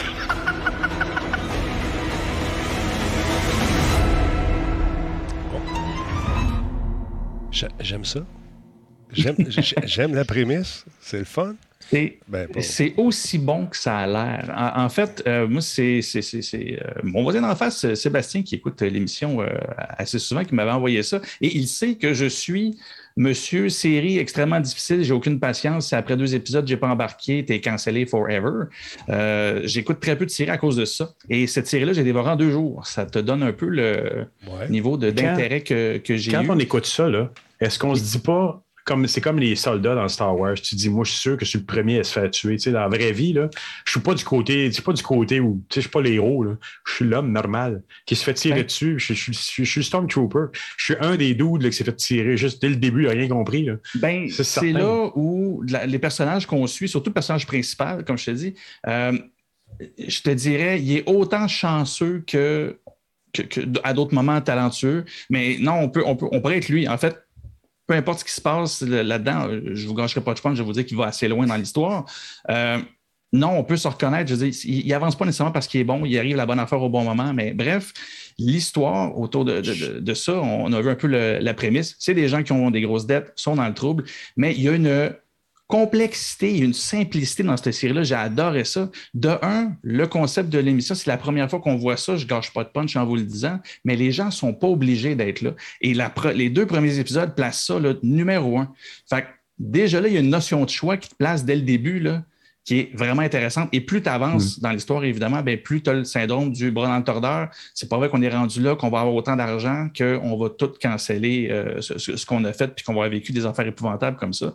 Fait que, au niveau psychologique, c'est quelque chose. Et en fait, ce qui est d'autant plus fort, comme je vous disais, c'est des compétitions avec des jeux pour enfants. Le premier, eux autres, ils appellent ça un 2-3 soleil. Nous, ici, ben, vous avez reconnu, c'est un 2-3 statut. Aussitôt que tu te retournes, ben, faut pas que tu bouges. Ceux qui bougent, ils se font tirer et tu as un temps limite pour te rendre au bout. Et euh, bref, c'est neuf épisodes qui sont honnêtement tous super bons. Même les épisodes un peu plus lents, c'est, c'est pas si pire. Le dernier épisode, je vous dirais, c'est mon bémol. C'est-à-dire que là, on sent que c'est lent, puis ils veulent vraiment un petit peu trop mettre la- la- l'appui sur trop de choses qui auraient pu passer un peu plus vite, mais c'est mon seul bémol. Le reste, juste, juste le volet où ce qui se fait recruter pour participer à cette compétition-là, c'est déjà vraiment intéressant. Ça se passe dans le métro. Encore une fois, je, je vais en parler sans tout vous dire parce qu'il y a une surprise au moins par épisode. C'est vraiment, c'est vraiment bon. Il y a des moments qui sont touchants, puis tu sais, c'est tous des gens, comme on dit, pas des poqués, mais des, des maganés, des mauvais choix. Une conséquence de mauvais choix sont endettés à des niveaux stratosphériques. Fait qu'ils n'ont pas des belles histoires, mais ils s- on s'en va pas dans la complainte. À aucun moment, tu, tu que tu drops et tu es comme Ah mon Dieu, ok, reviens-en, je te relève-toi puis fais quelque chose. Non, il y a autant d'espoir, autant de, de, de, de, de, moments où tu dis, comment ils vont se sortir de là. Il y a autant du beau de l'être humain que du, du mauvais. Une fois que tu es poigné et que tu es en mode survie, ben, il y a des bonnes chances que le pire de toi ressort. On le vit bien et en même temps, comme je te dis, il n'y a pas tant, il y a une complexité sur les méchants. Il y en a un qui est méchant, mais il est dessus. Est-ce qu'on aurait fait des choix différents dans la même situation? Bref, je vous le dis, j'ai- bien de la misère à, faire une meilleure critique plus précise parce que je ne veux pas gâcher le punch à personne. Vous, vous, à soir, vous êtes sur Netflix, là. Ouais. mettez ça de côté et écoutez-le. C'est juste bon. Sociologiquement, c'est intéressant parce que tu dis, le point important que tu dis là-dedans, c'est les gens ont le droit de quitter s'ils veulent. Puis ça, ça donne vraiment une note de ça pourrait arriver dans notre société ou dans une société où, c'est un jeu, ils ont eu le droit de quitter, mais ils l'ont fait pour le cash. Peut-être des gens qui vont mourir, mais on commence à être de plus en plus pas loin de ce genre de game show-là. Ah, puis, en fait, les, les fans, euh, comme moi, je lis beaucoup sur la psychologie comportementale, puis il y a des théories en psychologie qui sont construites autour de la théorie du jeu, justement. C'est-à-dire que tu donnes des règles précises euh, dans une situation et ben, tu te retrouves à dire qu'est-ce que tu ferais par rapport à ça. Ben, ce film-là, vous voyez plein d'affaires qui sont en théorie psychologiquement complexes, mais ils te font vivre la situation avec eux autres. Je te dis, ça- moi, ça m'a impressionné là, à, plein de niveaux. Le, personnage principal qu'on suit, tu auras envie de le détester, mais comme bien des gens qui ont des problèmes, que ce soit de consommation ou de problèmes de jeu, je veux dire, fondamentalement, là, c'est une bonne personne, puis il est fin, puis, mais tu le vois, le son mécanisme de, dépendance au jeu, quand il pogne, là, tu, tu le vois, tu le vois qu'il y a une adrénaline qui le drive, c'est au-delà du raisonnable. Il, fait des choses que tu mais t'es- bien niaiseux, et en même temps, l'acteur, il est vraiment bon dans ce qu'il amène. Il y a une complexité, tu le sens que c'est- juste plus fort que lui, il n'est pas capable de s'en empêcher. Fait il vit aussi dans, son, euh, dans, dans- ces, dans ces épreuves-là, ce- cette espèce. On s'entend, il y a une méchante drive quand tu survis de ça. Fait je te dis, c'est sûr je vais réécouter la série parce qu'encore une fois, au niveau de la théorie du jeu, c'est super intéressant. Ils sont poignés dans des situations où tu te dis, j'aurais fait quoi? T'en as un que tu as beau juger, il, il t'explique pourquoi il l'a fait, puis ils le font justement, ils prennent le temps de te l'expliquer, Ouais. puis t'es comme, je ne sais pas si j'aurais fait différemment. C'est là que tu te rends compte que la soirée d'élimination à Occupation Double, elle vient de prendre un autre sens, mettons. Là, tu sais. Mais c'est Oui. pas la même. Ben, c'est d'ailleurs ce Je ne pourrais Beau- pas comparer, j'avouerais, mais euh, si- si cet exemple-là vous parle et ça vous permet de vous motiver à l'écouter, voilà, allez-y. C'est pas mal plus soft occupation double. Ils n'ont pas mis un gars dehors, là, de, justement, cette, cette semaine? Je- Il me semble que j'ai vu ça, j'ai vu ça passer. On ne parle pas de Squid Oh, Game, puis on ne parle pas d'Occupation Double. On est en live, c'est à ça record le bell, on va l'écouter tout à l'heure. Arrête! Ben, ok, d'abord, on va parler d'une autre affaire. Il y a Bone Breaker. C'est comme Love Story, mais un petit peu plus gore. Oui, puis encore là, oui, Ouais, il y a des ouais. scènes extrêmement violentes, là, on s'entend, c'est c'est dans, c'est dans le style, mais j'ai pas senti non plus que c'était comme certains films où c'est, tu sais, qu'ils te le montrent, puis qu'ils te le zoom, puis te... Non, la violence est violente, c'est-à-dire que c'est des gens qui veulent survivre, ils veulent que tu le files, là, quand il y en a un qui en poignarde un autre pour X, Y raison, il est pas en train de faire attention, puis c'est pas un sadique, c'est je veux vivre, puis c'est difficile de le faire, fait que tu vis l'émotion avec lui, fait que c'est violent, mais il n'y a pas une violence... euh, comme je te dirais, exagéré, ou ce que tu dis, c'est beau, j'ai compris que tu es sadique ou que tu es violent. Non, c'est. Tout, est super bien balancé. Euh, Le, casting est super bon. Tous- les participants, même ceux qui t'énervent, ils ont leur raison d'être là-dedans. Puis, puis, puis t'es content de ce qui se passe avec eux autres, si je peux dire ça comme ça. Fait que même le dernier épisode, moi, c'est toujours ça qui me fait peur. La dernière série j'ai vendue comme ça, euh, ma, ma femme est sur le chat, elle pourrait même vous le dire. Ça a été Dexter que j'ai vendu à je sais pas combien de monde pour la première saison. Ah ouais. Puis après ça, la deuxième saison est sortie. Puis je veux dire, si je croisais, le- si je croisais ceux qui ont travaillé sur les autres saisons, je lui sacrais une claque. Je veux dire, c'était. quelqu'un disait que c'est neuf épisodes. Est-ce qu'il il risque pas d'en avoir une seconde saison, peut-être, à cause de Euh, ça? À de moins la façon que ça finit, ça, c'est toujours ce qui me gosse. c'est ça. Euh, ils ont fini ça, Ouais. puis encore une fois, je gâche pas de punch, mais ça finit avec une porte ouverte. L'histoire en tant que telle de la saison Mm. est finie, mais ce que j'aime pas, c'est qu'il y a certaines boucles qui sont pas bouclées, mais avec le succès qu'on peut voir, euh, Netflix s'est pas prononcé encore. J'ai regardé juste avant de, de- de commencer euh, l'émission. Ils n'ont pas annoncé rien encore. Écoute, c'est sorti le 17 septembre, là, ça vient tout juste de sortir. Mais avec le succès qu'il y a là, là puis comme je vous dis, pas que je suis un indicatif de qualité, mais habituellement, ce qui finit par me travailler, ben, c'est des séries habituellement qui durent. Puis ça, ben, s'ils ne renouvellent pas ça, c'est parce que son, son mazo, là, c'est clairement une bonne série, puis il faut qu'elle poursuive. Là C'est- on finit, dommage. par exemple, ça peut être bien intéressant. Et, c'est dommage qu'on ne le laisse pas dans un flou et qu'on ne le recommence jamais. Je trouve que c'est un côté artistique tellement le fun, ça, quand on se permet de laisser l'inconnu. On- on- en production télévision ou film maintenant, c'est comme s'il y a un loop qu'on t'a pas expliqué, on va faire une suite. Il y a des choses que moi j'aimerais bien qu'on m'explique jamais. C'est ça qui est le Ben, il y a des choses comme ça. Si tu regardes les films des frères Cohen, c'est tout le temps ça. Puis c'est correct. Ben. Ils ont fait le film comme ça. Puis tu t'attends pas d'en avoir un autre. Mais les séries, ils les font vraiment pour être Ben oui. Ils veulent que le monde euh, Ben oui, je comprends. C'est ce qu'on veut en avoir. Puis c'est là où moi aussi, ça. Ouais, moi, cas, ça me fatigue. t'as Pas pas- que je veux toutes les réponses, mais ben. Si tu veux plus de réponses, euh, de réponses va chercher la bande dessinée. Ou le- Ah, ah, la réponse est, est dans le roman aussi. Ben oui, il l'explique dans le roman, c'est clair. Voyons donc. Tu parles avec- T'as pas compris. Voyons. Donc, c'est une modèle Star Wars. Je ne sais pas. Je ne sais pas. Mais quand, quand- quand tu t'entretiens avec un gars comme Ian Richards, ben oui, parce qu'il a fait ça. Où tu as vu ça? Ben, c'est dans le troisième, troisième chapitre euh, d'un livre qui s'appelle Star Wars The Untold Stories. Ah, ouais, OK. OK. Puis c'est un roman, ça. Ouais, il y en a trois. Euh, fait que tu vois, le- ça- tout ça se tient. Le marketeur en toi s'est fait avoir, probablement. Et tu vas tomber, sombrer dans cette technique de tout bassement mercantile.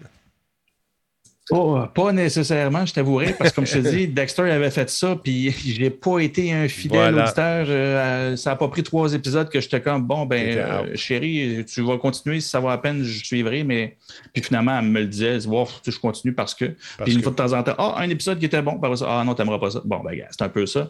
Fait que non, euh, si c'est mauvais la deuxième saison, tu sais, comment je dirais bien ça? Il n'y aurait pas de deuxième saison, je suis quand même satisfait de celle-là. S'il y en a une deuxième, je ne m'attends pas à ce qu'elle soit aussi bonne que celle-là, parce que pour vrai, je vous dis, c'est. dans- il y a un niveau euh, dans le- le- l'histoire, dans les personnages, dans ce qui a été fait. C'est toutes des histoires qu'on a déjà vues. Juste la direction artistique, Ouais. il y a de la musique classique à des moments un peu Weird. weird, dark. Ouais. Ça me rappelle, même si c'est trop coloré, ça me rappelle tellement Orange Mécanique pour dire diverses choses. Vous allez reconnaître plein de choses que vous avez vues ailleurs, mais il n'y a rien qui est mal fait, il n'y a rien qui n'est pas intéressant. Le mystère, il est juste assez. Je te le dis, ça, ça me. Puis il y a- comme un déroulement donné que tu dis oui, je l'ai vu venir, mais tu vois que c'est fait comme ça. Il voulait, pas- il voulait même pas te prendre par Non, surprise. Fait y a pas de. Dans ta face. C'est, d'une intelligence grandiose dans l'histoire, puis ça mérite d'être vu par tout le monde. Puis, ah oui, dernière parenthèse, c'est un film en, euh, en coréen. Euh, habituellement, j'aime beaucoup les versions originales sous-titrées, pas parce que je suis un stub qui s'en va, euh, qui, qui- qui écoute les, les, les films, euh, de- de- de- qui- les films d'ailleurs.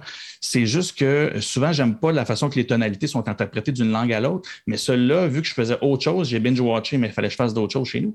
Euh, je l'écoutais en français, puis Ça sonne bien. il n'y a rien de dérangeant. Ça sonne, pour Ouais. vrai, ça sonne. Numéro un, il n'y a rien de dérangeant. Les voix, ils fit. Ça fit avec les bouches, les intonations aussi. Tu sens pas que, que, l'acteur est plus intense que la voix veut l'être. Fait que, moi, comme Casa de Papel que j'avais vu, là, Ouais. j'ai été incapable. Il a fallu, le peu que j'ai pu écouter, c'était en version originale. Puis euh, celui-là, j'ai comparé les deux. Puis non, je suis revenu en français. Ça, ça fitait trop bien, puis les voix sont, sont excellentes. On va Fait regarder que, ça. Bref, je ne peux pas vous le vendre plus que ça. Ça vaut la peine. C'est vendu. Je sais ce que je, regarde ce Vendu. soir sans problème. Euh, Jean-François, parlons de Startup Grind. Euh, Qu'est-ce que c'est? C'est une conférence où on peut voir plusieurs conférenciers, j'imagine, une espèce de TED du UX, c'est ça? Parles-tu à la bonne personne? Oui, oui, je te parle à toi parce que tu m'as envoyé des images d'un certain Nir et Eval. Je faisais. Ah, Myrial. Eyal. Oui, Eyal, c'est pas un V, ça, à la fin? Eyal. Ouais. C'est un. Ouais, Eyal. C'est, oui, oui, c'est un monsieur euh, qui a écrit le livre. C'est tout à fait en lien avec ce que je disais tout à l'heure. Je vais le dire rapidement parce que l'heure avance. Mais Myrial a écrit un livre qui appuie tout à fait ce que je disais tout à l'heure au niveau du growth hacking. Toutes les techniques, euh, toutes les techniques dont on parlait euh, de, de, de créer de l'habitude, de créer de, de- quasiment des dark patterns, parce que c'est, je l'ai vu en conférence à Montréal, ce monsieur-là, il y a quelques années, et ironiquement, dans une église dans Ah l'ouest de la ville. Oui, c'est ben, une église trans- transformée en salle de conférence. Et il parlait de son livre, puis il disait, mais faites attention, parce que quand vous appliquez ça vraiment trop bien, puis cette discussion-là, on l'avait eu aussi sur, euh, sur le jeu dont tu parlais tout à l'heure, euh, et, et euh, voyons, ça fait deux fois que j'en parle aujourd'hui, ça fait deux fois que j'oublie le nom, mais qui a appliqué des dark patterns, enfin, du moins, quand j'avais fait l'entrevue avec Celia Oden, qui nous parlait des techniques euh, de, de PhD qu'elle avait appliquées sur ce jeu-là, euh, j'avais demandé si c'était du dark pattern. Elle m'a dit non, on a vraiment juste appliqué le mieux qu'on pouvait sur des, tec- des techniques, comme, Jordan tout à l'heure disait tout à l'heure, de psychologie de base. De mettre, par exemple, tu, tu veux créer une habitude, tu veux que, tu veux que les gens quand ils sont fatigués, par exemple, il y a le réflexe d'ouvrir ton app, il y a le réflexe d'ouvrir ton jeu, qui se disent, ben, c'est, ça, me, ça me repose. Puis là-dedans, ben, tu, mets, tu mets des petites invitations de temps en temps, tu fais des petites notifications pour les rappeler, toutes des choses qui, nous sont, qui sont devenues assez naturelles pour nous maintenant. Puis dans ce, temps- dans ce livre-là, il en parle. Mais ce que, ce qu'à un moment donné, je vais, je vais vous reparler aussi, c'est que je trouve ça très ironique, parce que ce monsieur-là, après ça, a écrit ce livre-là, qui est Indestructible, qui, qui est plutôt qui dit dans le sens euh, ne, ne vous laissez pas distraire par les médias sociaux. Qu'il a- autant il a écrit le livre pour euh, rester accroché aux médias sociaux que quelques années plus tard, il a écrit le livre pour te décrocher avec la même couleur, le. Puis il est très intéressant. Le, premier, donc je vous le conseille fortement si vous êtes dans ce que je décrivais tout à l'heure, dans le growth hacking, parce que c'est une, une référence euh, dont tout le monde parle. c'est- la base qui est expliquée là-dedans. Donc, à lire parce que tous les petits, les petits trucs dont je parlais tout à l'heure dans, dans, dans, dans, les techniques à, à- à expliquer. Puis il donne un exemple qui est, qui est très intéressant dedans. C'est il y a une application là, euh, sur la Bible qui s'appelle YouVersion qui a été downloadée 408 millions de fois, qui est quand même pas négligeable, euh, qui a été fait par un monsieur qui s'appelle euh, Bobby Grunwald, qui, était, qui, est- qui en est le CEO. Puis il a mis toutes les techniques dedans. Et c'est c'est carrément ça. C'est, c'est, tu peux, euh, ça te donne des, des petits morceaux qui sont. Toute, toute la Bible est découpée en petits morceaux faciles à lire, qui te sont envoyés. Euh, euh, ça, t'envoie quotidiennement des triggers, pareil comme il décrit dans le livre de Néréal, qui te ramènent à venir lire la Bible une fois par jour, à travers des petites affaires qu'ils vont t'envoyer. Ça te donne des rewards dès que ça te dit OK, c'est bon, aujourd'hui, tu as lu ton petit truc, euh, ça te donne un petit, euh, un petit point euh, biblique pour Ben, te dire donc. bravo champion. Oui, oui, oui. Puis, ça te permet de repartager des éléments. C'est, vraiment l'application de base qui a fait que ça devient une aussi. Bon, c'est la Bible, hein? Euh, c'est peut-être pas l'affaire la plus euh, joyeuse à lire tous les jours, mais il y en a qui sont là-dedans et pour que ce soit téléchargé 408 millions de fois, ben c'est quelque chose qu'ils ont bien fait parce que c'est pas la seule qui est faite non plus euh, qui encourage les gens à lire la Bible. Mais celle-là a été faite avec toutes les médecines, avec plein de méthodes, devrais-je dire, un peu diaboliques pour t'amener à la relire, puis à y retourner, puis à revenir. Donc, à lire ce livre-là, je vous le conseille fortement, euh, très intéressant. Très cool, très cool. Des, des trucs euh, qu'on utilise depuis des siècles et des siècles sans savoir qu'on les utilisait finalement. Oui. C'est, c'est- Quand c'est fait volontairement, c'était un peu, un peu croche, je trouve. c'était un peu pernicieux, qu'est-ce que t'en penses? Ben, oui, c'est c'est ça, c'est c'est délicat. Si tu dis- tu appliques quelque chose de bonne foi, comme le disait Celia Oden pour, euh, pour le jeu dans- sur lequel elle travaillait, euh, oui, c'est sûr que si c'est fait en bonne foi, mais à quelque part, poussé à son extrême, euh, euh, c'est ça peut être délicat parce que si tu as des gens qui deviennent addicts à ça, qui dépensent tout leur argent, si, tu mets, des gens qui font des, des- on le nommera pas, mais qui font des jeux institutionnalisés, puis qui le font tellement bien que ça fait perdre de l'argent à certaines personnes, ça devient délicat. Ou des jeux de casino ou Ah, autres. ouais. Ils sont, sont sur cette base-là aussi. là. Il y avait un jeu de l'armée américaine qui était euh, très, très, très insidieux. C'était un jeu qui te faisait faire le training américain de- du début à la fin. Tu étais une simple recrue, puis tu essayais de survivre. Et puis là, ce que ça faisait, c'est que ça rendait ludique la guerre, comme vous allez me dire, comme pour tous les jeux, les jeux de guerre qui existent, mais pas celui-là. Le but était simple. C'était que un bon jeune Américain qui va jouer à ça va savoir avoir l'impression d'être un vrai soldat, puis il va avoir le goût d'aller d'aller se faire recruter par l'armée américaine et devenir un soldat. Ça, j'ai jamais embarqué là-dedans parce que c'était, on sentait, c'était à peine voilé. Tout ce qu'on voulait faire, c'était du re- recrutement. C'est pas comme dans Battlefield aussi, où tu voles des avions, tu t'amuses, c'est tout croche. Là, c'était l'entraînement vraiment strict. Et ça, c'est- c'était comme rendre la- la- la- la- le fait de tuer quelqu'un anodin. Puis là, c'était les techniques qui étaient montrées là-dedans, c'était pas, euh, c'était pas joli. là, tu sais, C'était, c'était vraiment. OK, tu apprenais comment guérir aussi. T'as- Tout l'aspect médical était très, très, très bien fait, très bien ficelé. Mais ça avait un seul but, c'était d'aller recruter des pauvres jeunes qui éventuellement étaient pour devenir de la chair à canon. Tu vois? Ouais, America's Army, c'était ça. On l'avait vu, vous vous rappelez ce film, en fait, pour les plus vieux, c'était Starship. Le- le- non, c'était un, un jeune qui jouait sur un jeu vidéo, puis là arrive un extraterrestre qui dit Tu as tellement bien joué que je te recrute dans les. euh, de la Starfighter. Denis, tu as dû connaître ce film-là. Oui, oui, oui. Je peux pas croire. Ouais, ouais. Ouais, C'était c'était un peu dans le même principe, plus ironique, mais c'est quand même le même principe qu'à travers le jeu, je vais te spotter le meilleur, puis je vais te le- je vais, je vais, je vais t'appeler dans l'armée. C'est ça. À un moment donné, Je t'ai formé, je t'ai formé. Dans une certaine limite, tu formes toute une génération aussi là, à savoir comment faire des choses de base. Puis quand tu es appelé au recruiting camp, euh, regarde, tu le sais, ce qui t'attend. Il y a Ender's Game qui est un, bel exemple également. Oui, c'est oui, ça. Et puis Fortnite aussi, mais pour d'autres raisons. Euh, parce que les C'est- techniques c'est- moi, utilisées. juste dans- de nom, j'arrive pas à me rappeler Je du sais, nom, C'est c'est pour ça que je te l'ai Fortnite, dit, merci. c'est exactement pour ça. Euh, c'est la semaine euh, internationale des personnes sourdes. Il y a Snapchat qui a d'ailleurs un paquet de filtres pour euh, en tirer euh, avantage et peut-être euh, euh, aller chercher ces, ces gens-là qui peuvent également utiliser les médias sociaux et donc ils ont davantage d'outils pour s'en servir, n'est-ce pas, Pascal? Exactement. Ben, en fait, euh, à l'occasion justement de cette semaine-là, euh, Snapchat a dévoilé des filtres de réalité augmentée. On connaît les filtres là, qui te mettent une face de chien, qui te Ouais. mettent les oreilles de lapin, des choses comme ça. Mais ils en ont profité cette semaine pour euh, apprendre aux internautes à dire des mots en langage des signes. On parle ici du langage des signes américain, donc le ASL, parce que ce qu'il faut comprendre, c'est que même dans le langage des signes, euh, il y en a, euh, il y a différentes langues en fait. Il y a du français, il y a du, de l'anglais, il y a de l'américain. En fait, c'est plus par région dans ce cas-ci. Et ils ont permis ça. Donc, on peut apprendre des mots tels amour, sourire et euh, à épeler le nom. Puis, je trouvais ça intéressant parce qu'à une certaine époque, dans le temps que j'étais dans les scouts, lorsque j'étais jeune, ben oui, j'ai déjà fait ça, ben, il y avait quelqu'un avec nous qui était sur des muettes, puis j'avais appris les lettres avec mes mains, puis ben, euh, au fil du temps, ben, euh, j'ai juste jamais, je ne l'ai jamais utilisé, fait que je l'ai perdu, puis je me suis amusé à, à- regarder les filtres et ces choses-là, puis c'est quand même bien fait. Donc, c'est une fonctionnalité qui a été créée par une ingénieure d'une branche de Snap, Snap Lab, là, qui est le, laboratoire de développement de Snapchat, puis qui est elle-même sourde. Donc, elle, a profité, ben, elle a profité, je veux dire, elle a pris son handicap pour amener une valeur à la, à, à- à la, à la- à l'application, pardon. Puis euh, c'est vraiment, euh, c'est vraiment bien fait, c'est vraiment, euh, c'est ludique, là, tu apprends t'amusant, évidemment, le concept des filtres, c'est que tu mets ta face, puis ben, tu fais des choses, puis ça te montre comment le faire. Puis ce qui est bien, c'est que en lisant un peu à propos de cette nouvelle-là, il y a une compagnie qui s'appelle SignAll qui a déjà lancé une application qui s'appelle Ace ASL. Puis c'est pour apprendre la base du langage des signes américains. Puis ils sont aussi en train de développer une technologie qui peut traduire le langage des signes en langage parlé. Ah oui, Donc avec ton bon, ça. cellulaire, tu vas pouvoir filmer quelqu'un qui est en train de faire les signes en question. Puis euh, lui, ils vont te le traduire en temps réel avec, euh, ils vont, vont, vont parler là, selon les, les signes qui, qui te sont faits. Puis je trouvais ça super intéressant. puis Je trouvais ça drôle parce que justement, mon petit bonhomme, il a commencé la maternelle cette année et euh, à l'école où il va, il y a des cours d'espagnol juste pour le, le plaisir. Puis ils leur apprennent le langage en leur montrant les signes. Présentement, ils sont en train d'apprendre les couleurs. Puis ils leur font les signes dans le langage en question Ah, pour cool. apprendre justement, Mm. euh, parce que souvent les jeunes vont être beaucoup moteurs, donc ils vont associer un langage avec certains signes.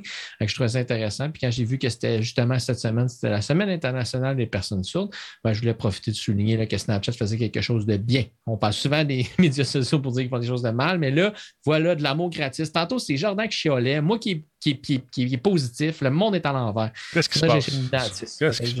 C'est ça. Mais euh, j'a- j'avais de grandes ambitions euh, jadis naguère, alors que je faisais énormément de plongeons, euh, de plongeons. Mon fils fait de plongeons, de plongée sous-marine. Euh, J'en faisais Oh. beaucoup. Puis avec mon partenaire, on s'est dit, on va en prendre le langage signé pour pouvoir se discuter ça sous l'eau. Mais on avait oublié qu'on avait des grosses mitaines à trois doigts. Ça devenait un peu complexe. Dans le sud, fantastique. Mais euh, écoute, c'est finalement, on s'est rendu compte que ça allait beaucoup vite avec beaucoup plus vite avec le, le papier, puis euh, pas le papier, mais l'ardoise puis le crayon pour. OK, je comprends. Finalement, on se parlait pas pendant une heure, puis on avait la paix. Mais euh, c'est un. C'est ça, j'allais dire. C'est un peu la beauté du monde Oui. du silence, Denis. Exactement. pas. Ben, euh, parce qu'on faisait de l'épave, on faisait toutes sortes d'affaires. C'était le fun en maudit. D'ailleurs, euh, je m'ennuie de ça. Mais que veux-tu, dans la vie comme au hockey, il faut faire des, des choix. Euh, Jordan, j'ai le goût de revenir à toi rapidement, euh, parce que le temps file, tu as fait des beaux sujets Ben oui. encore une fois. Euh, écoute, Jordan, parle-moi un peu de, de Facebook. Qu'est-ce qui arrive avec ça? Le public consomme ces nouvelles ailleurs. Est-ce qu'on est surpris de ça? Ben, en fait, oui, on est surpris. En fait, non, attends. Je, je résume. Ça reste encore l'endroit où les gens consomment le plus de nouvelles, mais c'est. Ils ont fait différentes études dans les années passées. 2021 est la première année où il y a une forte baisse de Facebook, mais la plus forte des autres. C'est-à-dire qu'il a perdu 7 points de pourcentage sur, euh, sur, sur- sur, euh, sur la, la consommation habituelle. Euh, il est passé de 54% à 47% des gens qui consomment un peu ou beaucoup de, de- de nouvelles par leur fil Facebook. Euh, en fait, Facebook est probablement bien content de ça parce que c'est l'actualité et les nouvelles sur son réseau Ouais. qui lui créent le plus de problèmes avec la désinformation et tout Ben, ça. c'est ça l'affaire. Au début, c'était le fun. là. Tu vois, sur Facebook, tu avais différents fils d'informations qui étaient, qui, qui étaient quand même assez crédibles. Il faut, faut toujours vérifier quand même. Mais est arrivée cette fameuse pandémie et la boîte à coucou s'est ouverte. Et là, c'est devenu moins intéressant. Fait que moi, j'ai- ben, la, la boîte à coucou, c'est étonnamment semi-ouverte parce qu'ils ont fermé la boîte assez Ah, rapidement. C'est-à-dire, ils ont continué, non, non, attends, ils ont continué, ils ont continué de le faire. Ce que je veux dire, c'est que là, ben, en fait, ils n'ont pas fermé la boîte. Ils ont caché la boîte qui était ouverte, Facebook. Et littéralement, pour vrai, je veux dire, ils ont- il y avait des, des- on l'a vu passer dans l'actualité dernièrement, il y a des chercheurs qui sont faits, qui faisaient des recherches par Facebook. On s'entend là, pour des chercheurs en comportement, Ouais. Facebook, les bases de données, tout ça, c'est une mine d'or. On pourrait en connaître tellement plus si on avait accès aux bases de données, ce que euh, Facebook ne veut pas. Et il a complètement kické euh, une équipe de chercheurs qui travaillait depuis une bonne année. Euh, il leur donne plus accès à ça. Il y avait un outil qui s'appelait CrowdTangle, pardon, qui euh, faisait un très bon travail pour répertorier et fouiller à travers la base de données de ce qui se passait sur Facebook. Ils ont réduit à un niveau ridicule ce que l'outil peut faire, ce qui fait que le créateur de CrowdTangle est parti cette année. Et euh, il y a beaucoup de monde, beaucoup de journalistes et de chercheurs qui l'utilisent de moins en moins parce qu'on n'a plus accès.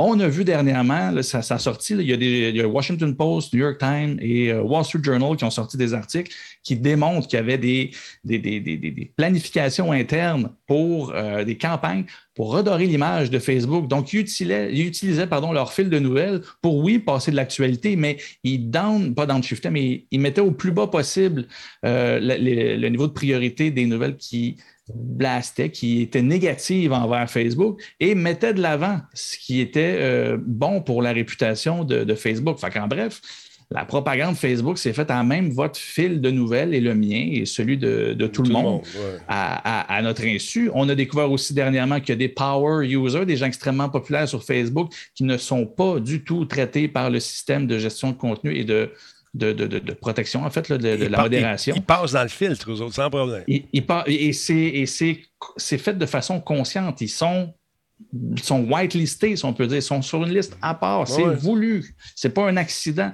Donc, pour tout ça, ben, c'est sûr que publiquement, les gens ne sont pas nono non plus. Le- oui, OK, l'actualité, les, les- les médias de l'information n'ont pas la meilleure réputation ces temps-ci pour diverses raisons, des fois méritées, d'autres fois non.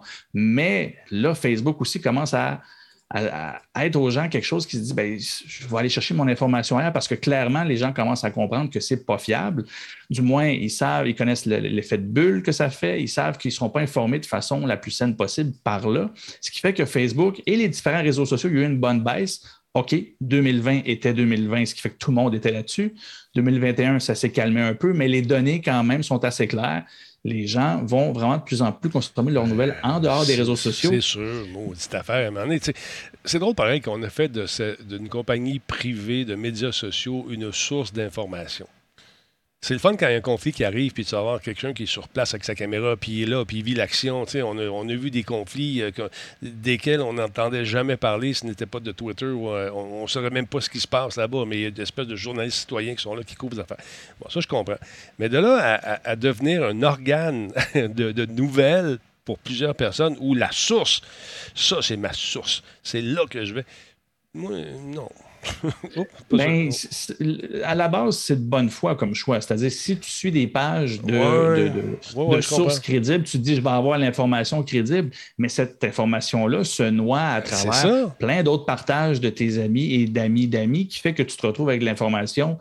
Tu peux te retrouver avec euh, du, du- du Washington Post à côté du Fox News, puis la même nouvelle va avoir deux couleurs complètement différentes, Ouais. mais celle que tu vas réagir le plus va passer plus souvent. Voilà. Ce qui peut finir que, ben, c'est sûr que tu as beau suivre tout ce que tu crois crédible, si ceux-là, tu ne les vois jamais, puis tu vois juste les autres, ben, tu as l'impression que le- la vie va beaucoup, beaucoup plus mal que, que peut-être est la réalité, juste parce que ben, tu réagis plus aux nouvelles qui te- qui t'affectent euh, solidement. Fait c'est ça que, les, que je crois. En fait, la recherche ne prouve pas ça, mais il démontre un désintérêt de, de- de- s'informer par là. Il y a une conscience, à mon avis, aussi qui, qui y va. Et euh, ça, m'amène, puis c'est pour ça que je sais que le temps avance, fait que je vais rebondir rapidement sur mon autre sujet. Vas-y. C'est ce qui fait qu'en parallèle, les applications euh, de lecture sur Internet, c'est-à-dire si vous connaissez euh, Instapaper ou Pocket ou tout ce qui te permet de. Tu as un article que tu trouves intéressant, ben, tu le mets de côté, puis ça s'en va dans une espèce de bibliothèque là, que, que, que, tu as de côté, comme une espèce de. de de- de- de- de- de- d'assemblage de, J'ai juste bookmark en tête, aidez-moi. les, euh, Regarde, signes, les favoris. Signet, favori. C'est ça, des signets, merci. Bon, fait tu crées par exemple un compte euh, Pocket et quand tu aimes les articles, tu l'envoies là-dessus, tu peux tout trier les, les- les articles que tu veux là-dedans. Bref, tu te crées ta propre banque d'articles à lire ou d'informations ou de livres et quoi que ce soit. Et ces applications-là avaient un semi-succès. Moi, ça fait des années que je les utilise, évidemment, de par euh, l'émission et mes, mes recherches pour les sujets, mais aussi par mon intérêt de... Je trouve tellement de choses intéressantes, c'est facile de se perdre sur Internet. En envoyant ce qui m'intéresse dans une banque de lecture, si on peut dire, ben, ça me permettait de me concentrer sur des sujets en particulier. Ben là, ce qui est intéressant, c'est que on n'est pas tout seul à voir que les gens consomment moins en moins de nouvelles de par les réseaux sociaux. Et eux autres se disent, il est temps qu'on booste notre façon de fonctionner, puis qu'on ne soit pas juste un, assemblage de signets. Et on devrait beaucoup plus mettre des mécaniques pour aider les gens à s'informer et devenir finalement les plateformes beaucoup plus saines pour ben, consommer de l'information. Donc, euh, l'idée, et c'est sont pas mal toutes en, production présentement. Il y a Matter qui que l'article de Protocole, le magazine Protocole parlait, euh, qui, est, euh, qui est en bêta. C'est, c'est, je n'ai pas rien à vous montrer en tant que tel, mais surveillez ce qui s'en vient parce que ces mécaniques-là, maintenant, ils vont se baser sur Spotify. Donc, ils ont compris que ben, fonctionner par playlist, pouvoir suivre des, des, des- des- des artistes, mais toutes les mécaniques que tu peux avoir sur Spotify, tu les prends, tu les mets dans un contexte de lecture d'informations. Euh, ben, là, tu peux aller, les journalistes qui sont rendus indépendants, qui ont leurs infolettres ou le truc, ben là, tu peux tout rassembler ça au même endroit. Et plus tu vas interagir, plus tu vas mettre des choses de côté, plus tu vas les classer dans ces trucs-là. Ben, comme Spotify, il va te proposer des playlists de lecture, soit par sujet, soit par type de journalisme. Euh, il va aussi te, suggérer aussi de balancer. Tu sais, on dit tout le temps qu'avec les réseaux sociaux, ils veulent toujours motiver et nous faire passer le plus de temps possible. Ben, eux, leur, algorithme essaie de se développer de façon à balancer un peu l'information pour justement s'assurer qu'on, même si on réagit plus à des nouvelles négatives, qu'on voit quelque chose qui est beaucoup plus large comme information. Bref, Spotify est vraiment pour toutes. L'article de, de protocole parle de comme 4-5 applications différentes et ils ont tous à la base les mécaniques de Spotify en tête. Donc, ben, je pense qu'en délaissant les réseaux sociaux, en ayant des mécanismes comme ça qui sont là pour lire l'information puis s'informer en tant que tel, ben, les mécaniques vont être plus saines, plus saines Ouais. pardon. Et je pense qu'on s'en va vers quelque chose d'intéressant, d'autant plus que les modèles actuels, ce euh, ceux qui s'en viennent, ce pas des modèles par publicité, c'est sûr, c'est des modèles par paiement. C'est pas idéal, mais encore une fois, comme on dit, si tu ne payes pas, ben, c'est toi le produit, ben, de payer un peu pour t'assurer d'avoir une bonne information, ou du moins plus saine, ben, je pense qu'ils ils tiennent quelque chose. Puis je pense que collectivement, on, commence à être rendu là. On ne paye plus le journal. Tu sais, avant, j'étais abonné à la presse, je le recevais presque tous les jours. Là, ben, on le reçoit par, par la tablette, puis je ne la lis plus depuis ce temps-là. J'aimais le papier. Mais euh, oui, la, la relation qu'on a payé. Avec le papier, j'allais dire, la relation avec le papier, c'est pas pareil. Hein. Euh, non, non, on s'entend, c'est pas pareil. Mais c'est là où euh, ces applications-là vont arriver et là, sont en train, bien, sont au moment névralgique du développement, c'est-à-dire faire des ententes avec les différentes euh, maisons de, de, diffusion, de publication, bref. Donc là, ils, essaient de voir comment ils peuvent faire des ententes parce que justement, si eux ont des partenariats avec eux, ben c'est des abonnements moins que ces, ces entreprises-là vont avoir il faut qu'ils puissent compenser avec euh, des, retours en argent et tout ça. Mhm. Donc là, c'est en train de se construire, mais si les mécaniques avancent de ce côté-là, ça peut être bien intéressant, puis ça, ça, se voit, le marché est prêt. Facebook délaisse de plus en plus les nouvelles parce qu'il est tanné et les gens ne veulent plus en consommer là-dessus. Ben, ils, vont probablement aller euh, s'informer un peu plus, puis avoir des applications pour ça. Ça, regarde assez bien. Moi, avec Facebook, je me suis tiré dans le pied. Je regardais beaucoup ce qui se passait sur la scène des complotistes, puis là, on m'envoie juste des vidéos de ça. je suis tanné. je suis tanné. J'étais un petit peu tanné.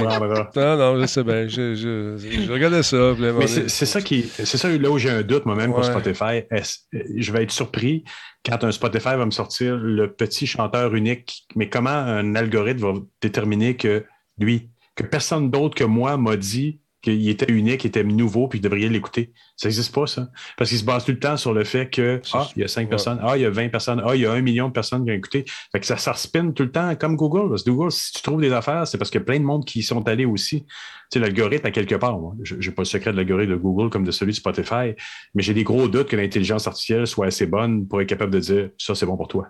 Puis c'est vraiment spécifique. Non, il fait un recoupement de ce que toi, tu es par rapport à ce qu'un million de personnes ont vu qui te ressemble. J'ai un doute que ça va vraiment mettre en valeur des belles choses, des choses uniques, des choses. Euh, puis par ailleurs, pour tout ce qui était de nouvelles en 2020, 2021, je me serais attendu à ce que les grands joueurs, et avec les promesses de l'AI, nous amènent quelque chose du style, puis j'espère que Philippe Baudouin nous écoute, parce que des fois, il nous écoute, qui est de chez Element AI, où il était, qui nous amène quelque chose qui ferait que la nouvelle était, serait validée, que vraiment je serais capable de dire Hey, cette nouvelle-là, que tu es en train de lire là, elle a été écrite aussi par le Washington Post, par tel, tel, tel, tel, tel, puis là, tu aurais une validation sur un, pourcentage, littéralement, qui dirait ça. Tu peux commencer à tifier, puis regarde, les sources sont là. J'attends toujours. Facebook, Twitter, aucun, aucun ne donne ça. Non, mais eux autres, on s'entend. Le Facebook, ça aussi, ça a sorti dernièrement. À l'interne, il y a des commissions pour les mécaniques développées qui permettent plus d'engagement. Fait que quand tu as des bonus à l'interne misant sur l'engagement, c'est pas la pertinence d'information qui compte. Fait que déjà là, le système est brisé en termes de, de qualité. C'est la mentalité, le, mob mentality. Le plus les gens se rassemblent autour de sujets chauds, puis qui s'excitent, puis qui s'énervent, puis qui font faire des. ça crée la liberté, ben on est content. Ben, tu parles de, de, de Philippe Baudouin. Euh, tu parles de Philippe Baudouin. Si, écoute, sinon, il faudrait lui, faudrait lui faire signe. Moi, en tout cas, je serais bien intéressé à, discuter avec lui parce qu'il est parti Waverly, puis Waverly, mise en fait là-dessus. Tu avais, fait une entrevue avec lui, un, midi que j'avais écouté, et je vois le développement de tout ça. Ça semble très intéressant. Là, c'est sous, c'est derrière les portes closes, si je peux dire. Ils sont en bêta, ils testent vraiment à, l'interne. Mais euh, plein de bonnes foi, plein de, belles idées. J'ai hâte de voir vers quoi qui va, arriver. Mais encore une fois, comme tu dis, mm-hmm. c'est toujours la même chose. On ne peut pas compter juste sur la machine. Il n'y a rien qui va battre de prendre ses pattes, d'aller à la bibliothèque, de chercher un type de livre, puis après ça, ben, tu, prends, tu vas dans la bibliothèque, là, tu regardes, ah, ça, c'est le livre qui m'intéresse, puis tu regardes tous les livres qui y a à côté, puis là, tu vas découvrir des choses qu'un algorithme t'aurait pas proposé autrement. Ben, c'est un peu ça. Ben, on est à une époque où il faut, il faut garder son calme devant toutes les nouvelles qu'on voit, prendre la peine, prendre des exemples sur, sur vous, que j'admire beaucoup, messieurs, être capable de dire, je viens d'avoir une nouvelle, puis je suis capable d'aller vérifier sur d'autres sources si c'est vraiment une vraie nouvelle. Il faut rester calme faut pas le lire, c'est juste se laisser empiler les nouvelles. Non. C'est ça. Puis oui, Guigo, je regardais ça, mais je regarde encore, ceci étant dit, mais avec moins de, régularité. Puis, veux, veux pas, l'algorithme, tu sais que je, je, vais checker des affaires, puis j'ai des amis qui font du debunking en masse. Fait que j'aime ça de voir ça. Puis souvent, leur rappeler, hey, regarde, j'ai vu ça passer, qu'est-ce que t'en penses? Oh, c'est juteux. Ouais, tu vois, alors. Mais, euh, fait que je suis pas rien avec ça. mais quand même, je regarde d'autres affaires aussi. Là. Je suis dans les Star Wars à grosse planche, juste pour changer l'algorithme. Puis tout ce qui est bande dessinée aussi, juste pour voir si ça va marcher. Mais il y en a toujours qui se glissent. Mais c'est pas grave, on vit avec. Je Ça vis avec mes des choix. affaires. Oui. Ça doit te donner des affaires assez weird, des Oui. Jedi qui parlent de chemtrails. Je sais pas, ça doit être un peu spécial. Non, écoute, c'est. euh, en tout cas. Les chemtrails, c'est la coke des Jedi. Non, je ne sais pas. Euh, Ouais, ouais, il y a un livre, il y a un livre Il y a un là-dessus. Il y a un livre qui s'en vient, là, vous allez comprendre. Exactement, manquez pas ça. C'est dans le quatrième chapitre du troisième volet.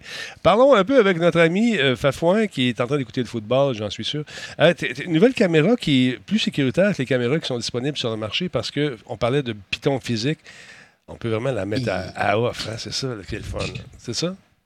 Oui, exactement. Ben, de base, euh, on connaît tous là, le, le fameux petit loquet qu'on met sur Ouais. notre caméra pour le fermer, pour le cacher, pour s'assurer que quand je ne suis pas en train d'utiliser, ben, si quelqu'un contrôle mon ordinateur, peut capter des images ou peu importe. Mais ce qu'il faut savoir, c'est que sur chacune des webcams, ou en fait la forte majorité, il y a des microphones. Ouais. Et les microphones, ben ça, c'est jamais pris pour compte. Euh, Personne n'en fait jamais rien. Puis c'est vrai, moi-même, euh, j'ai beau mettre un petit bout de papier devant la mienne là, quand j'ai fini de m'en servir, ben, le micro peut continuer à être utilisé. Et on le sait que des attaques par prise de possession de différents euh, ordinateurs et différents euh, périphériques, en fait, ils peuvent regarder ton image par ta caméra, même si elle n'est pas fonctionnelle en tant que telle, mais c'est surtout le son. Et cette petite caméra-là, comme on le voit à l'écran maintenant, ils viennent de ils d'activer le micro, en fait. Donc, quand on met le petit bouton physique au milieu, ça fait en sorte que le micro n'est plus utilisable. Donc, euh, mécaniquement, donc il y a un concept mécanique derrière ça, c'est un breaker qui le met à off, donc tu ne peux plus t'en servir. Donc, je trouvais ça juste intéressant de, glisser un mot. C'est c'est euh, Azori qui fait cette caméra-là, une compagnie qui est quand même assez connue pour des chaises puis des, des- des tables de gaming, ces choses-là. Euh, puis leur webcam, elle n'est pas exceptionnelle côté qualité. C'est une 2 mégapixels avec du 720p, je crois. Ouais, il aurait dû Euh, mettre ça. Euh, ça un petit peu. Donne-moi du, Ben ouais, mais- donne-moi du pixel, mais nous. Exact. Mais en gros, elle est 160, elle est 130 dollars, mais elle vient avec un, un petit ring light comme ça, là, donc ça peut être pratique en tant que tel. Donc, euh, Bon. je regardais un peu les webcams récemment, puis j'ai trouvé celle-ci qui était une des seules qui, qui essayait de dire qu'il y avait une conscience de, justement de privatisation. Donc, on peut mettre le micro à off, qui fait en sorte que c'est sûr et certain que si quelqu'un prend possession de notre ordinateur, ne pourra pas enregistrer ce qu'on dit. Il trouverait ça bien weird ce que je dis à soir, en tout cas.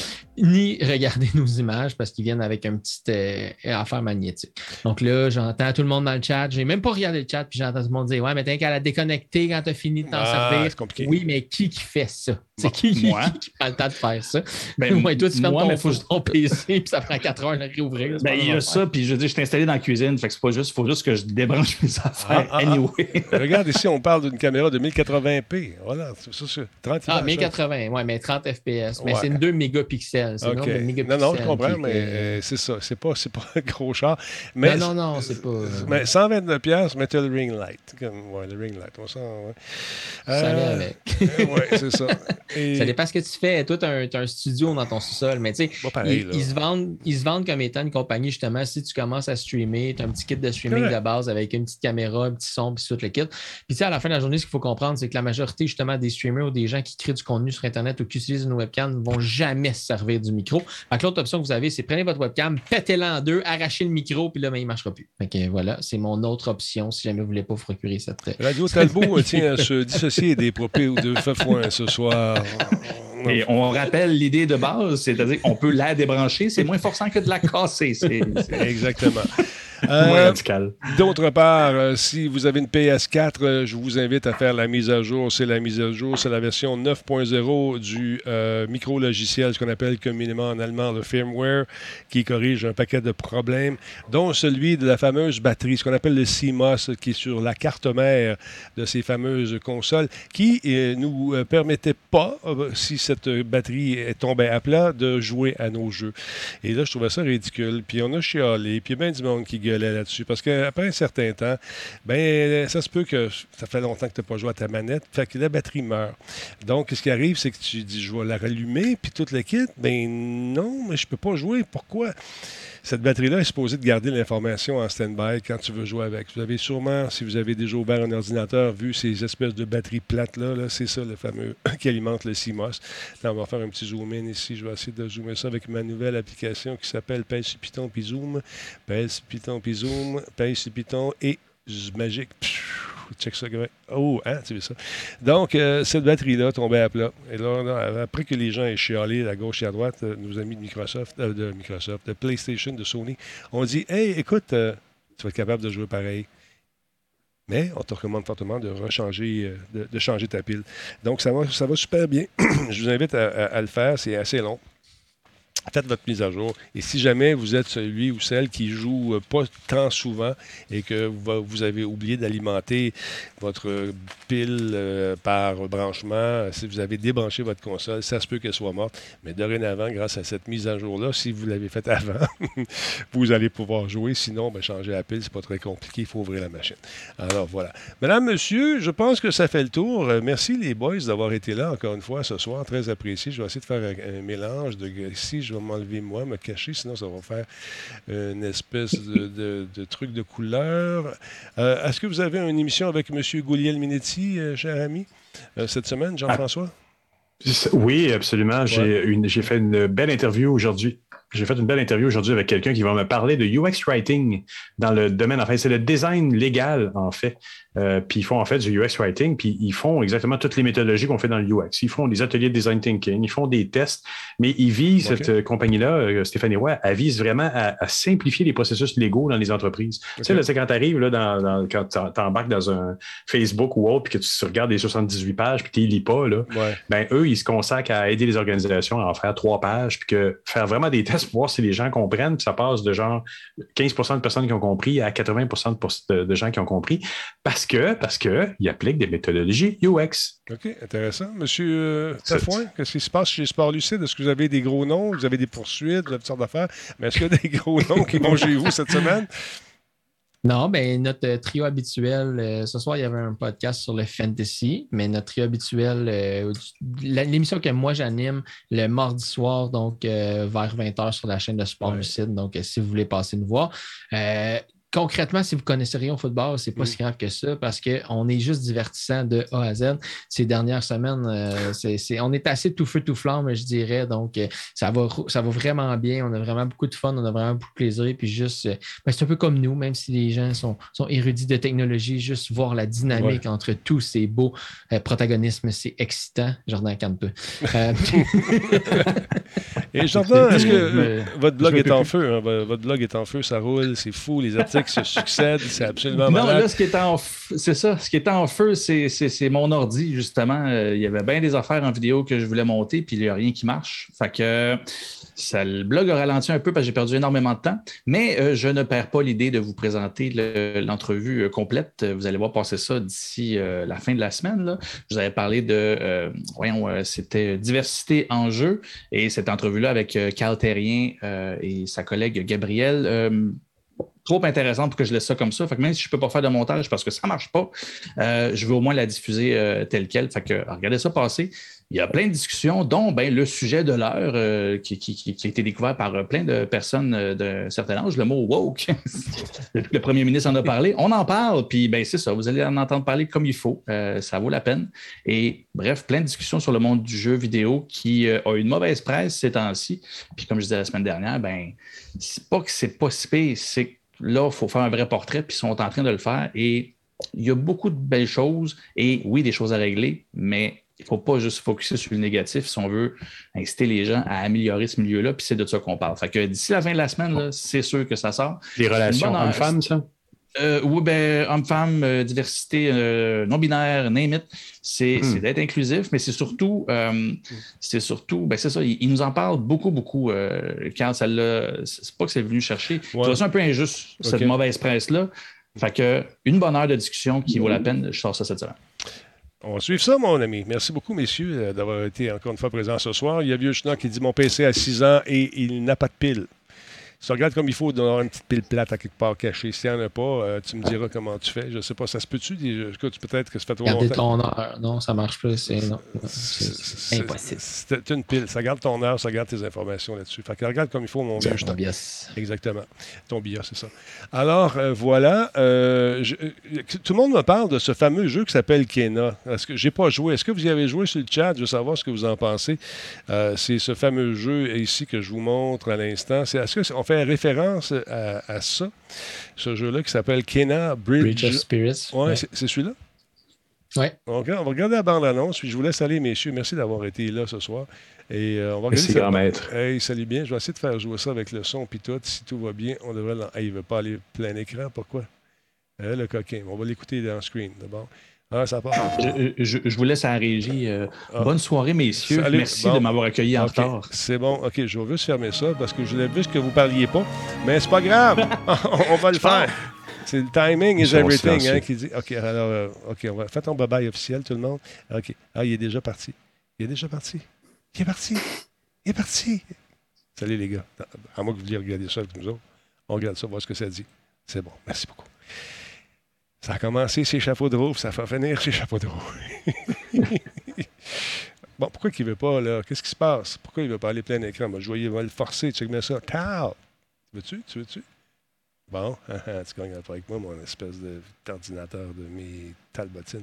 Bon, OK, on y va. Stand by. On regarde ça. Il paraît que c'est bien le fun, ce jeu-là. Je n'ai pas vu. Je, je regarde ça. Je découvre la bande-annonce avec vous.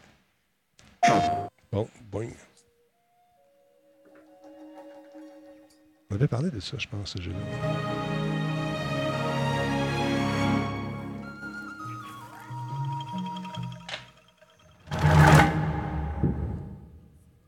I know you are kind.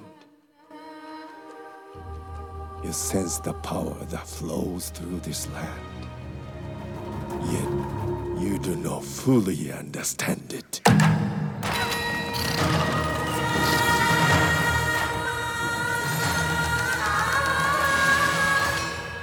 Driven by the belief that you can help these troubled spirits.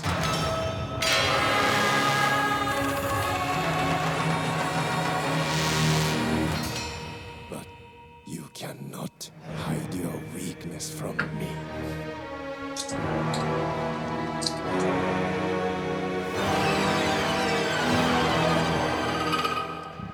Oui, eux, ils n'entendent pas toi, Jeff. Excuse-moi.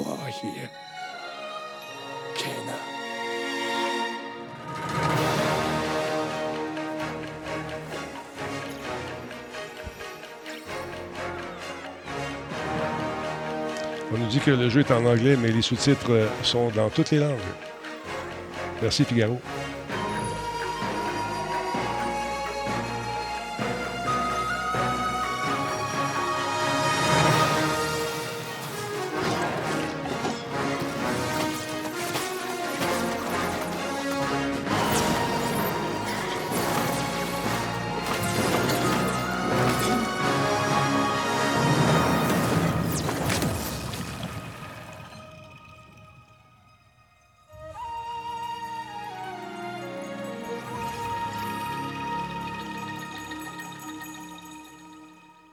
Platformer qui a l'air pas mal le fun. On va regarder ça. Je me cherche souvent des jeux pour Planète Techno. D'ailleurs, cette semaine, euh, je répare euh, le Rover. tu as déjà ouvert ton micro, euh, Jeff. Euh, Il y a un jeu qui est sorti, euh, ça fait un petit bout de temps sur PC. On l'a ramené sur la Xbox et euh, ça, euh, nous a été présenté aujourd'hui. On va jouer à ça pour on va s'amuser. Alors, oh, ça passe, cette affaire-là. On va arrêter ça. Minute, toi là. Minute. Et voilà. Hey, merci beaucoup euh, d'avoir. euh, oui, il paraît que c'est sorti le jeu. Mais il me semble que c'est sorti celui-là. Les gens l'ont vu streamer aujourd'hui. Alors, c'est pas sorti. De quoi tu parles, euh, Burke? Euh, Les gens ont dit qu'ils l'avaient streamé. Peut-être qu'ils ont eu des copies, euh, euh, des copies euh, avant tout le monde. Et ce jeu-là est, sur, PS en ce moment, sur euh, PS5. Alors, on va suivre ça.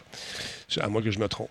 Alors, voilà. Fait que, euh, oui, je pense que les gens y jouent. Effectivement, Sweet vient de le confirmer. Depuis hier, des gens y jouent. Donc, euh, je ne vois pas de copie physique à date. C'est sûrement des copies qui sont disponibles en version numérique seulement, mais le jeu est paru quand même. Alors, voilà. Il est sur le Epic Game Store. Ah bon, voilà, c'est réglé. PS4, PS5, Microsoft Windows. Ça se joue sur toutes les plateformes selon nos amis. Donc, oui, il est sorti mardi. C'est hier, ça. Jean-François, merci encore de, de- de- de te prêter à l'exercice comme ça de semaine en semaine. Et euh, tiens-nous au courant de ce qui se Toujours un passe. plaisir. All right. On se revoit. L'honneur est à moi de, de partager la scène avec euh, une légende comme toi. Arrête ça. Salut, mon vieux. Bonne soirée. Bye. Bonne soirée. Jean-François Poulain, mesdames, messieurs, monsieur UX. Alors voilà. C'est disponible le jeu pour ceux qui veulent l'essayer. On va regarder ça. là, là. On va se jeter un coup d'œil là-dessus. Sur ce, passez une excellente soirée. On raid quelqu'un. J'ai de la misère avec mon interface. Je ne sais pas ce qui se passe. Je suis obligé de la reloader tout le temps, celle de, de- de Twitch. On va faire un raid. euh, on veut des noms. On veut des noms. On veut des noms. Il n'est pas sur Xbox? Bon, il n'est pas sur Xbox. Non. Il est sur Microsoft, mais pas Xbox. Il est sur PC.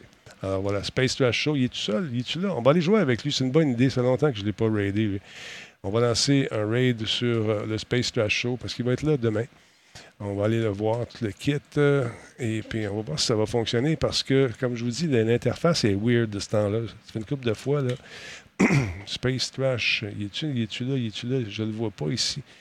On va essayer ça. Il est-tu live? Oui, il est là. Il y a trois personnes. On va y en envoyer du monde. Et voilà, ça part. On lance ça maintenant. Merci d'avoir été là, tout le monde. Le générique de fin, on le regardera demain pour une autre fois, j'ai des problèmes techniques. On est rendu à 169 personnes, 178 personnes. Ça roule. Euh, et il y a du monde à la messe. On lance le raid maintenant. Bonne soirée, tout le monde. On se retrouve la prochaine fois. Attendez un petit peu. On veut voir si ça va partir, cette affaire-là. Oui, ça marche. Salut tout le monde. Au revoir.